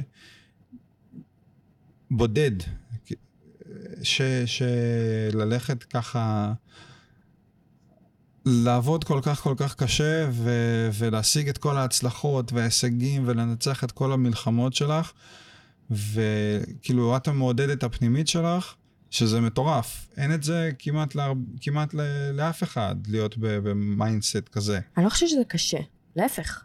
אני חושבת שזה מה שמחזק אותי. כן, אבל, אבל אני שואל, האם יש, את המק... האם יש את המקום הזה שאת נותנת לעצמך להתפרק, או ש... ו... ולהיות באמת כאילו, כזה, די לא בא לי, אני צריכה כזה. להתקרבל שנייה על הספה, ש... ברור. כאילו... אבל להתקרבל לבד על הספה. לא. כן, ברור שאני נותנת לעצמי את הזמן לפעמים להתאושש מדברים, ואם כאילו עברתי חוויה קשה, אז אני, אני אוותר לעצמי, וכן. אבל הכל לבד? אני לא בזוגיות, לא, אוקיי? לא, לא התכוונתי שזה חייב להיות... אני, לא יש לי, יש לי חברות שאני משתפת אותן אבל אני למדתי על עצמי וראיתי כאילו כבן אדם שהתבגר ולמדתי מהאופי שלי שאני לא בן אדם שמשתף כשקשה לו. אני לא מרגישה את הצורך אני כאילו משהו כואב לי קשה לי עברתי חוויה. אני אין לי את האינסטינקט הזה של לבוא להרים טלפון ולספר אוקיי? ו... אני אומרת את זה כי, כי אני באמת הבנתי שאני פשוט כזאתי, זה לא חסר לי, אוקיי? אני יודעת להתמודד עם, אני מרגישה שאני אדע להתמודד עם דברים יותר טוב מכל עצה של מישהו אחר. זה שלי, אני יודעת שזה שלי וזו הרגשה שלי. והרבה פעמים כשאני כן אפנה ואני כן אספר, אני גם ארגיש יותר טוב אחר כך. אין לי כאילו את הצעד הראשון הזה של לבוא ואני צריכה תמיכה, אני צריכה עזרה. לא מרגישה את הצורך הזה. Mm-hmm. אני מעדיפה לפעמים דווקא לחוות את זה לבד ולספוג את זה ולגדול מזה ולהתחזק מזה לבד. ואז להוציא החוצה את מה שלמדתי והשכלתי מהתהליך. אתה מבין למה אני מתכוונת? כן. כאילו כשכבר אחרי שהתמודדתי אני אספר ואני אגיד, אגיד איך עשיתי את זה. זה אני. אני מבין, לא יודע, אני, זה, זה מרתק אותי לשמוע, אה, כי זה כמו, לא יודע, כמו מסע כבד, כן? ברור שאתה תתחזק וכאילו, אם אתה, חי...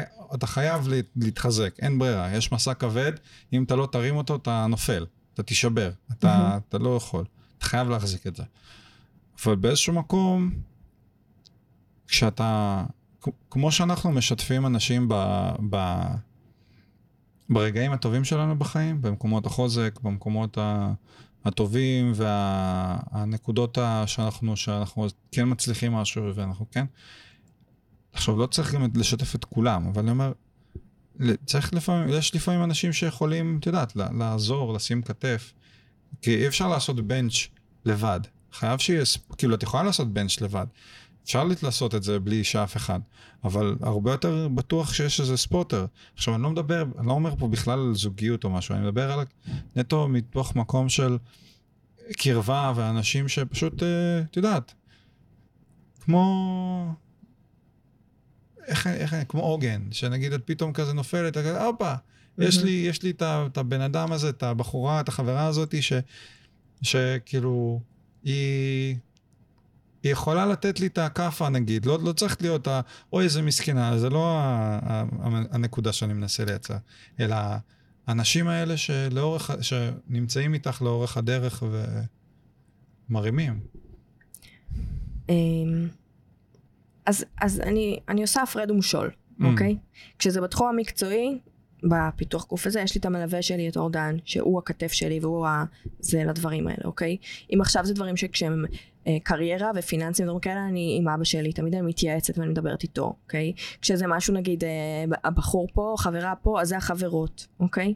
יש לי את האנשים האלה. כן, כן. אבל גם ככל שאתה עובר דברים, שאתה מתמודד איתם לבד, לא כל דבר קטן שקורה לך עכשיו אתה מרגיש שאתה חייב תמיכה וחייב לעזר, אתה גם נהיה לך אור של פיל לחלק מהדברים, אתה נהיה יותר קשוח. אתה כן. צריך להתמודד עם הרבה דברים בהרבה יותר קלות ככל שאתה עובר דברים. אמ, אז באמת היום אני מרגישה שצריך לקרות משהו מאוד מאוד קיצוני וגדול, כמו לדוגמה האבחון של הילד שלי, שזה באמת משהו שבר אותי, שהייתי צריכה לעזר באשת מקצוע. אז הלכתי לאשת מקצוע, לפסיכולוגית שמתמצאה בילדים על הספקטרום, ונעזרתי בה, בשביל לצאת מזה, כן, לפעמים צריך. אבל אני יכולה לספור אה, על יד אחת את כמות הפעמים שזה קרה לי בשנים האחרונות. אה, זה מה, זה, זה מה, כאילו, זה מה ש... זה. הנקוד, כן. הנקודה הזאת שרציתי אה, להבין. וזה... כי, כי תחשבי, אני שומע מהצד מ- על, עלייך, פוגש אותך פעם ראשונה, ואני רואה מישהי שפשוט כמו, ברוסית מילה פרבוס, שזה קטר. זה כמו קטר שועט ל...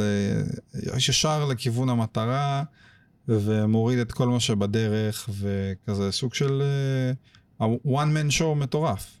one אני- woman show. אני לא הייתי כזאת תמיד, אני יכולה להגיד לך את זה. איך זה להיות כזאת, לראות את עצמי, לשמוע, כאילו לראות, את- אז, אז אתה אומר את זה, אז אני רואה את זה, אבל ביום יום אני לא אחרי עכשיו, כאילו, עכשיו שאני עושה הכל לבד ומצליחה וזה.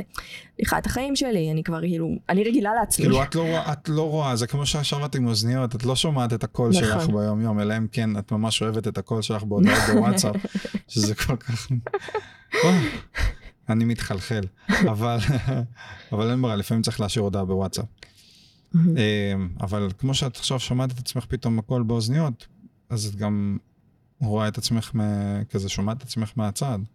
אז אה, אני, כן, ככל שעוברים השנים, אני רואה את עצמי בן אדם הרבה יותר עצמאי והרבה יותר חזק, אבל זה לא שאני יושבת כל היום וחושבת, אה, איזה חזקה אני, כל הכבוד לי. כן, זה טוב להרים לעצמך, טוב אה, לשים לעצמך אה, ככה תארים טובים, ולהחמיא לעצמך בדיבור עצמי חיובי מאוד. אה, אבל אני גם רגילה לעצמי, כן, זה מי שאני, לא. ואני גם, גם יש לי, כאילו, אני רוצה יותר, אני רוצה להתקדם עוד, אני רוצה להיות בקטר ברור. יותר חזק. לא, אני, אני אמר, אני, אני שואל את כל מה שאני שואל, כי מה, כל מה שאני עושה עכשיו זה, זה די, ממק, זה, זה בעיקר ממקום אנוכי, מהסיבה מאוד פשוטה. אני מחפש את כל העניין הזה, אני מעניין אותי את העניין הזה של החיבור. אחד החיבורים הכי חשובים לדעתי לבן אדם בשביל להצליח בחיים זה החיבור עם עצמו.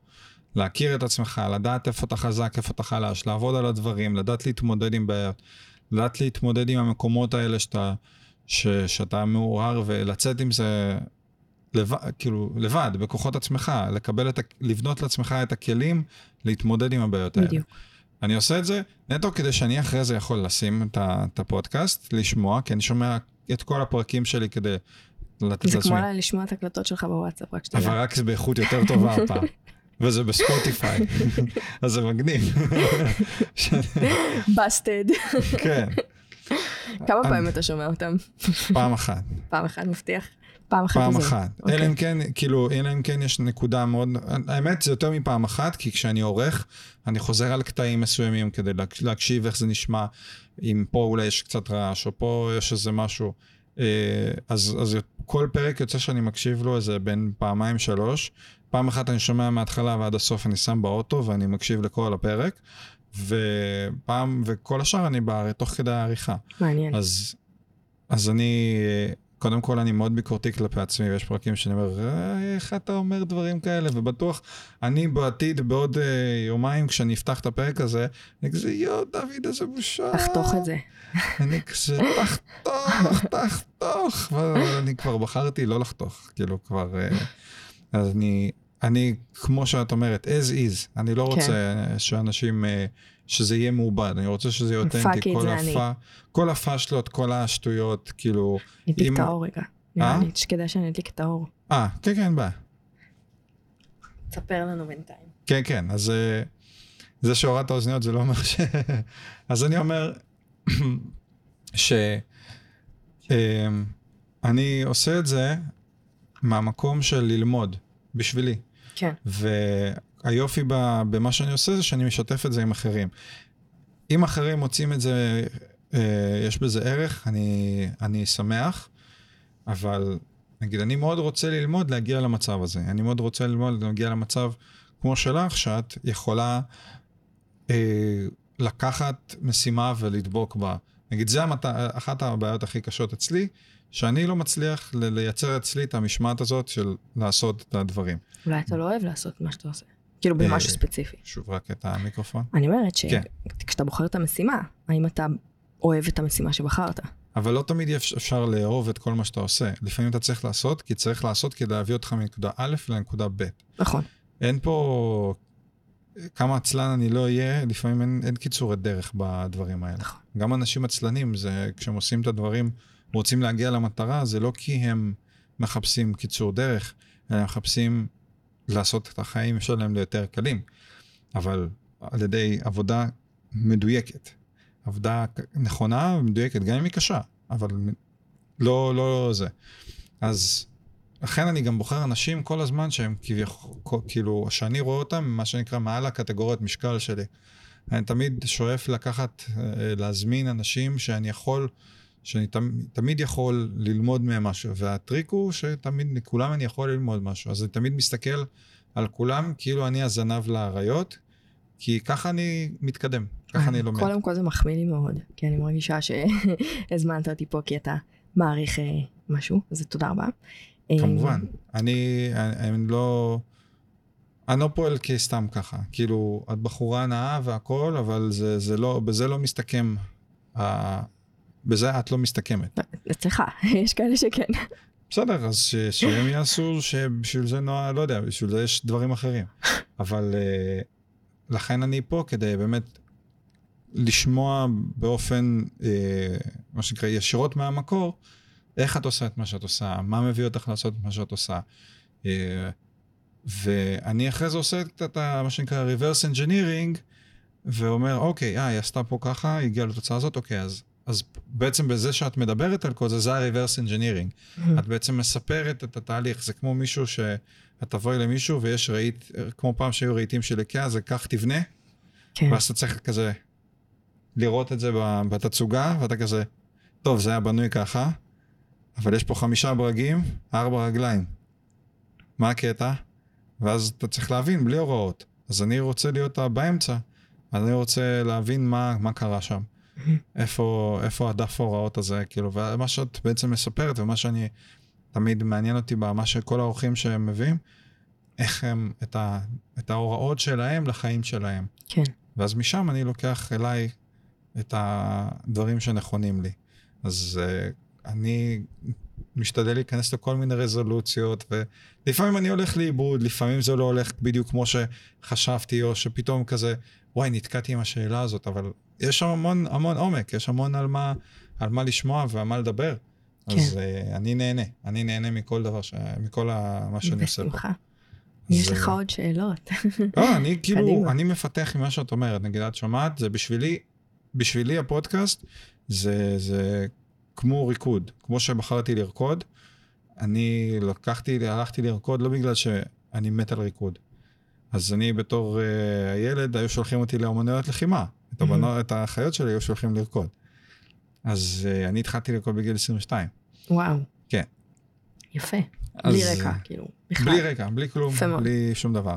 אבל הלכתי לזה רק כי נטו רציתי להשתפר, רציתי Mhm. לקבל כלים. רציתי שיהיו לי 1, 2, 3 ו-4 שאפשר, לה- הנחתי, אבל ידעת שאתה אוהב את זה? לא ידעתי שאני אוהב את זה. Mhm. הלכתי כי, הלכתי רובוט, הלכתי דוך למטרה. כאילו אמרתי, אבל מה גרם לך כאילו להציב את המטרה הזאתי דווקא? למה דווקא ריקוד? או, זה סיפור. אה, בוא רק, אני שנייה בודק שאנחנו באמת בזמנים, ואני יכול להיכנס. כן, יש לנו עוד איזה. כי אני כדי שגם אה, אה, הכל יהיה בסדר. אז מה שגרם לי להיכנס זה כאילו, ש, שניסיתי להתאבד. אה, עכשיו, לי יש את השטויות שלי, את המחשבות שאני מתמודד איתן, זה על בסיס יומיומי. אה, וזה אחת גם הסיבות שאני, מעניין אותי לשמוע איך את מנצחת את המלחמות שלך ועוברת, כי זה משהו שאני אני מתמודד איתו. כל מהמם. יום זה כמו, זה מלחמה. אז אה, בנקודת השפל הזאתי, אה, אמרתי לעצמי, כאילו, אני צריך איכשהו להתקדם, צריך, צריך, רוצה לצאת מזה, רוצה להשתפר. וישב לי בראש שתמיד רציתי ללכת. לערב סלסה שהיו עושים בירושלים. ואמרתי, אוקיי, אני, צריך לצאת, אני רוצה לצאת מהאזור הנוחות שלי, מה אני עושה? איזה יום היום שני? אה, יש היום סלסה? יופי, הלכתי, התלבשתי, הלכתי לרקוד סלסה. ואז אמרתי, אוקיי, אני נשאר בסלסה עד שאני משתפר. אז מהסלסה הגעתי לבצ'אטה, ואז נתקעתי, נתקעתי, התאהבתי ב- בסגנון הזה, ונשארתי שם, וזה הסגנון העיקרי שאני רוקד, למרות שאני גם רוקד עוד כמה סגנונות. אבל הגעתי לשם לא ממקום של, וואי, אני אוהב את הריקוד, אלא ראיתי את התוצאה הסופית, ראיתי את הביטחון, ראיתי את הביטחון העצמי שאנשים מקבלים, זאת אומרת, האפשרות להביע את עצמך בתנועה, כל הדברים האלה ש, שהם מעבר רק ללזוז, ללמוד לרקוד. הבונוס הוא שאני לומד לרקוד, אבל אני מקבל ביטחון עצמי, אני לומד להעריך את עצמי על פי הסקילים שאני בונה לאט לאט לאורך זמן. אני עם אייפון חדש, אני לא יודעת איך משתיקים את זה. אין לו את הצ'ופצ'יק הזה אז כמו אני שהיה עושה, בזה. אבל זה לא משתיק את ההתראות. איזה טכנולוגיה הזאתי. אבל זה אייפון, זה לא טכנולוגיה. עם סמסונג זה לא היה קורה. אני רק אומרת, היי, את בחרת אייפון. לצערי. לא נורא, יכול להיות שגם אני אבחר אייפון עוד מעט. אל אז, תעשה את זה. רק זה נטו בגלל שהוא, שבאינסטגרם הוא... חוץ מהמצלמה, כל הממשק הרבה פח. יותר גרוע. אני יודע, הוא לא כן. כזה זה. לא. אבל יש לי, אני, אני עורך על מחשב, הנה זה אפל, יש לי עוד מחשב של אפל, אז להעביר דברים זה הרבה יותר פשוט. זה אחד השיקולים. אבל לענייננו, אה, הלכתי לאן שהלכתי נטו ממקום של אה, ללמוד ולהשתפר. ולקבל כלים. גם אז הפודקאסט, אותו דבר. הפודקאסט, אני לומד להקשיב.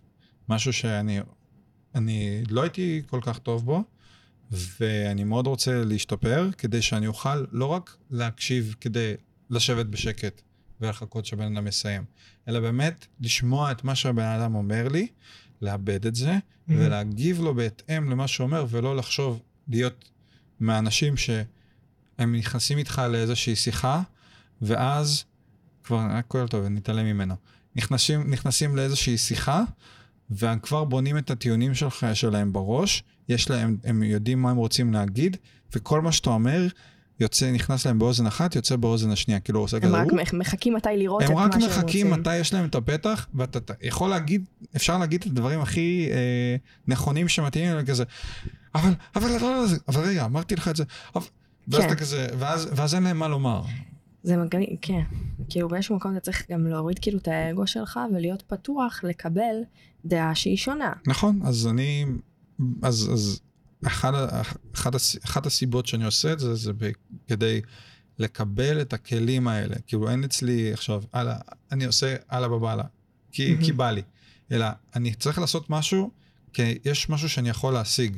הלכתי פעם אחת לראיון עבודה, והסבירו לי, אתה, אתה בתפקיד דורש א', ב', ג', ד', אה, אנחנו נותנים לה, לעובדים שלנו הטבות כאלה ואחרות, ו... וזה השכר, וזה כמה שאתה יכול להגיע. ואז אני, ואז הוא שואל, אם יש לך שאלות? כאילו, אני אשמח לדעת, ואני כזה, אוקיי, ביום שאני מסיים לעבוד איתכם, מה אני, איזה כלי אני מקבל, ומאיזה ערך מוסף אני יוצא מהחברה שלכם. הוא לא יכל, ה- מי שעשה את זה, לא יכל לענות לי על השאלה הזאת. כזה, וואו, אף אחד אף פעם לא שאל לנו את השאלה הזאת. כלל אמרתי, זה הפוך. בדרך כלל זה הפוך, בדרך כלל מה אתה יכול לתת לנו? אז כן. אני שואל, מה אני יכול לקבל מכם? כסף. אוקיי, סבבה, כסף זה הכל טוב ויפה, אבל הכסף זה עניין מאוד זמני. אני צריך משהו שביום שאתם ואני כבר לא נהיה ביחד, אני צריך שיהיה איזשהו כלי, העבודה בסופו של דבר. רזומה. כן, אבל ואז הם אמרו לי, כן, השם שלנו בתחום הזה, הוא אמרתי, לא מעניין אותי השם שלכם, מהמם. מעניין אותי היכולת הספציפית שאני יכול לפתח אצלכם, כי אני, לא יודע, לפחות זה מה שמניע אותי. כל מה שמקום, כל דבר שאני עושה, אני צריך לקבל skill. צילום פתח לי עולם ומלואו. כשהתחלתי להתעסק לפני 11 שנים, אה, עניין אותי איך להשיג תוצאות כמו שאחרים עשו. ראיתי תמונות, אמרתי, אני רוצה גם.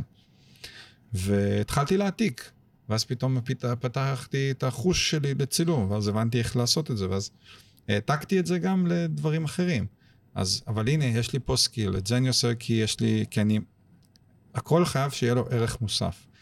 לא יודע, אצלי זה ככה, כל, כל דבר שאני עושה, צריך שיהיה לו ערך מוסף.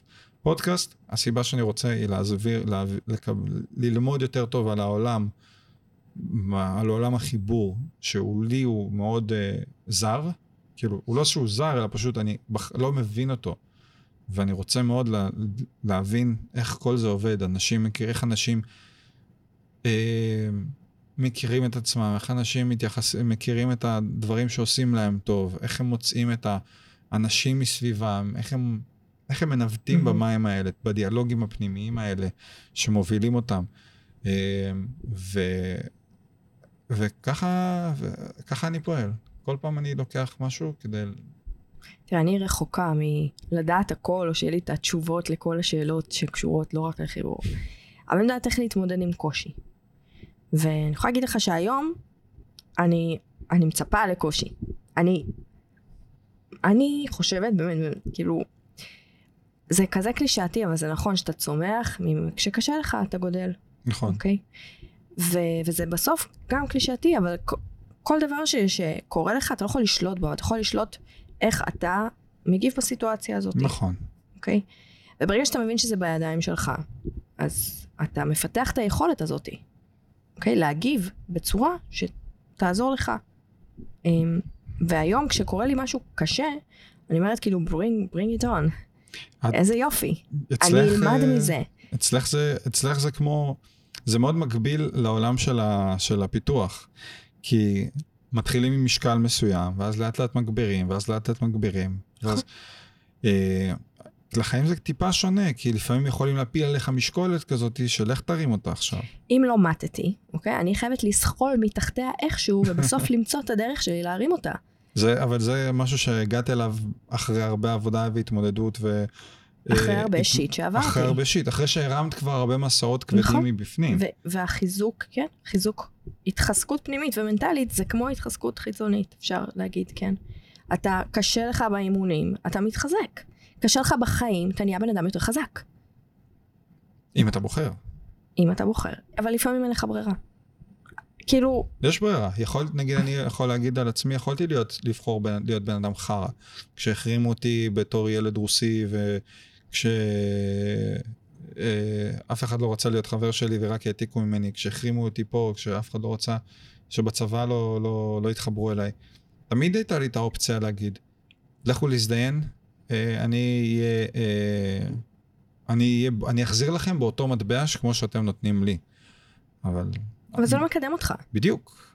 ואתה לא, אתה, אתה, אוקיי, אז אתה תעשה את זה, ואתה לא תתחזק, ואז שוב ייפול עליך איזשהו שיט, כי אתה עוד לא התבגרת ולא התפתחת, וכאילו הקשיים לא נעלמים, אתה פשוט לומד להתמודד איתם.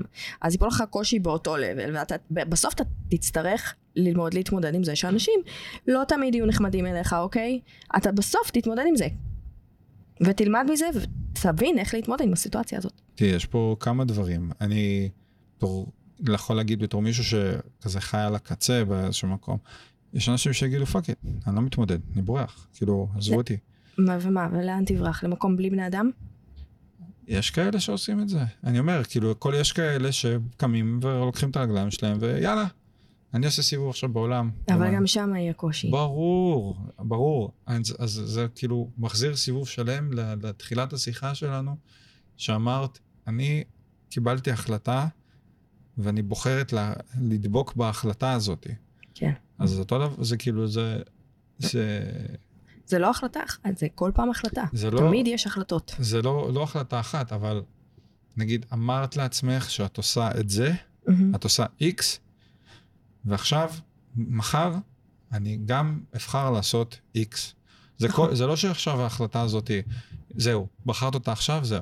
אלא עכשיו בחרת אותה, מהמם. מחר צריך לבחור אותה, מחרתיים צריך לבחור אותה, נכון, ולפעמים צריך לבחור אותה כמה פעמים ביום. נכון, ולפעמים אבל גם צריך לדעת לוותר. נכון, נכון, נכון. אני גם זה קרה לי כשאני הלכתי לאוניברסיטה ולמדתי הנדסת חומרים ולמדתי שנתיים, אוקיי? ובסוף החלטתי שאני לא עושה את זה.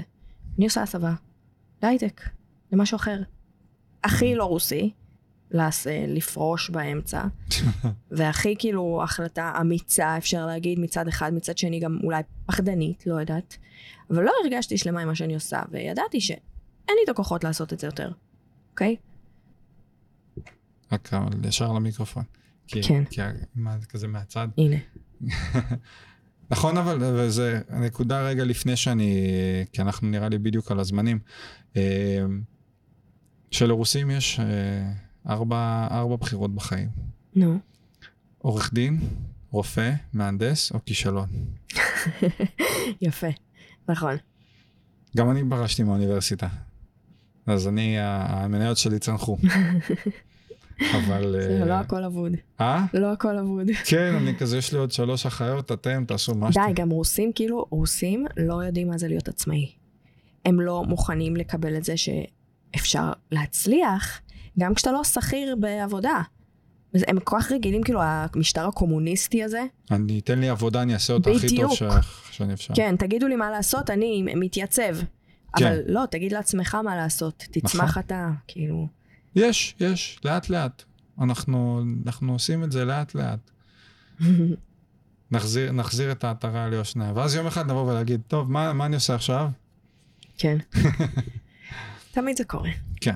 אז, לין, אחרי שדיברנו, קודם כל הייתה לי שיחה ממש מהנה. גם לי, אני תודה רבה. נהניתי מאוד. תודה. למדתי המון, וכמנהגי, בסוף כל פודקאסט, אני משאיר מקום לפלאג, לפרסם את כל מה שאת רוצה, כל מה ש... לאן שאת רוצה שהקהל ילך. אז הבמה כולה שלך, ותגידי איפה לאנשים, איפה למצוא אותך. אז אה, אני בעיקר ברשתות החברתיות, אני באינסטגרם, אה, לינה אלטשולר. אה, אני מפרסם שם זה, את ההכנות שלי לתחרות, ביום יום את התזונה שלי, טיפים, גם חיים אישיים, דברים שאני עוברת עם הילד, אה, בעיקר שם. אה, יש את הכתבות ואת הדברים שאתה תשים בלינקים למטה, שזה ככה מספר על החיים שלי ביותר פירוט, ואיך הגעתי ל... ללהיות אלופת ישראל. אמ, ואני מתחילה הכנה עכשיו לאליפות העולם בנובמבר, ב- בהנחה שההדסטארט שלי באמת יניב את כל הסכום, כי זה או הכל או כלום, אם אני לא אקבל את הסכום אני לא אקבל כלום. אמ, ואז גם אני אפרסם את כל ההכנה של התחרות ואת התחרות עצמה, וכמובן אמ, כל מה שקשור בזה. זהו, והאפליקציה שלך. האפליקציה שלי, האפליקציה שלי שמיועדת למאמנים, שעושים ליווי אונליין. וזה ממש ממש ממש חריף, אני פעם ראשונה מדברת על זה ככה, האמת. אמ, יש כל מיני אופציות, אני אפרט יותר בהמשך, ויהיה לי ממש את כל הפירוט, אבל גם זה, יש אפשרות כאילו ללוגו ומיתוג של כל אחד מהמאמנים, זה לא אפליקציה שהיא איך שהיא וכך תתחיל אה, לעבוד. Mm. כל מאמן יכול להגיד לי, אני עובד עם אה, שאלון אה, אבחון, אני עובד עם הצהרת בריאות כזאת, אני רוצה את הלוגו שלי פה, אני רוצה את התכנים שלי פה, כל אחד יכול להעלות את מאגרי המידע שלו, את הטמפלטים של האימונים שלו, זה לא משהו שאני בונה, אוקיי? כן. זה פשוט פלטפורמה שנותנת למאמן מקום להכניס את כל המידע המקצועי שלו וכל התכנים שלו, ולהתנהל מול המתאמנים שלו בצורה מאוד מאוד נוחה. זה נשמע כמו חשבונית ירוקה למתאמנים. חשבון, נכון, כן, רק שזה לא רק על הפן החשבוני, אלא על הפן הפן המקצועי. המפי- הפן ההתעמ- ההתעמלותי. המקצועי, בדיוק, כן, כן, כן. אז אה, ממש אה, קחו את כל הזה. אז חבר'ה, אם אתם אה, מאמנים ואתם צריכים פלטפורמה שתעזור לכם לעשות סדר בבלאגן, בלי אקסלים, בלי יותר וואטסאפים ובלי כאבי ראש, אז אה, תבדקו את האפליקציה של, אה, של לין, תנו לה צ'אנס, תראו אם זה עובד לכם. אני, אני מאמין שזה יעבוד לכם, כי מדבר איתכם פה מישהי שהיא מקצוענית והיא אלופת הארץ והיא עשתה כברת דרך מטורפת. ויש לה קצת ניסיון ב, גם בתכנות וגם בכל מה שקשור לעולם ה, עולם האימונים. קצת, שבע קצת, שנים. טיפה, רק, רק כמה רק שנים. שבע שנים. אז אה, כמו שאומרים. אין חכם כבעל ניסיון, אז אה, ת, תיקחו מהניסיון שלה ותנו לזה צ'אנס. ואני מאוד שמח, כאילו, אין לי, אין לי פה, רק שיהיה ברור, אה, אני לא מקבל שום דבר בשביל לפרסם את זה. אה, לין לא ביקשה ממני שאני אספר על זה, היא רק, רק היום למדתי על האפליקציה הזאת. אני לא ידעתי שאנחנו נדבר על זה. אז אה, זה כאילו כל יופי של השיחה. השיחה היא מתמקדת גם בזה וגם בערך המוסף, וזה גם ערך מוסף שאני יכול לתת למי ש... לכל האורחים שלי.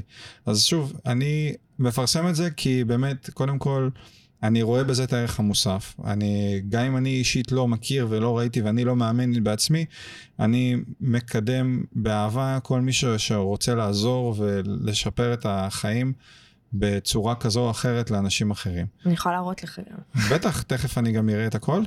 אז אה, חברים, אה, תסתכלו, תבדקו את הלינקים למטה, כנסו לעמוד של לין, כנסו להדסטארט שלה, תעזרו לה לכבוש את הבמה העולמית בלאס וגאס. אה, ובואו נקווה שמה שלין תעשה בווגאס לא יישאר רק בווגאס, והיא תזכה לתהילה ולאליפות. כן, יצא כזה, הצלחתי לעשות אה, זה. אז, אה, וזהו, ותעקבו אחרי המסע שלה. כי באמת, אני, אני מסתכל וזה מטורף, אני גם לומד מזה לא מעט, ולמדתי המון המון מהשיחה. אז שוב המון המון תודה לך. מן בעד מה, תודה לך. וזהו, זה היה הפרק חברים, שמחתי לעשות אותו, ונתראה בפרק הבא.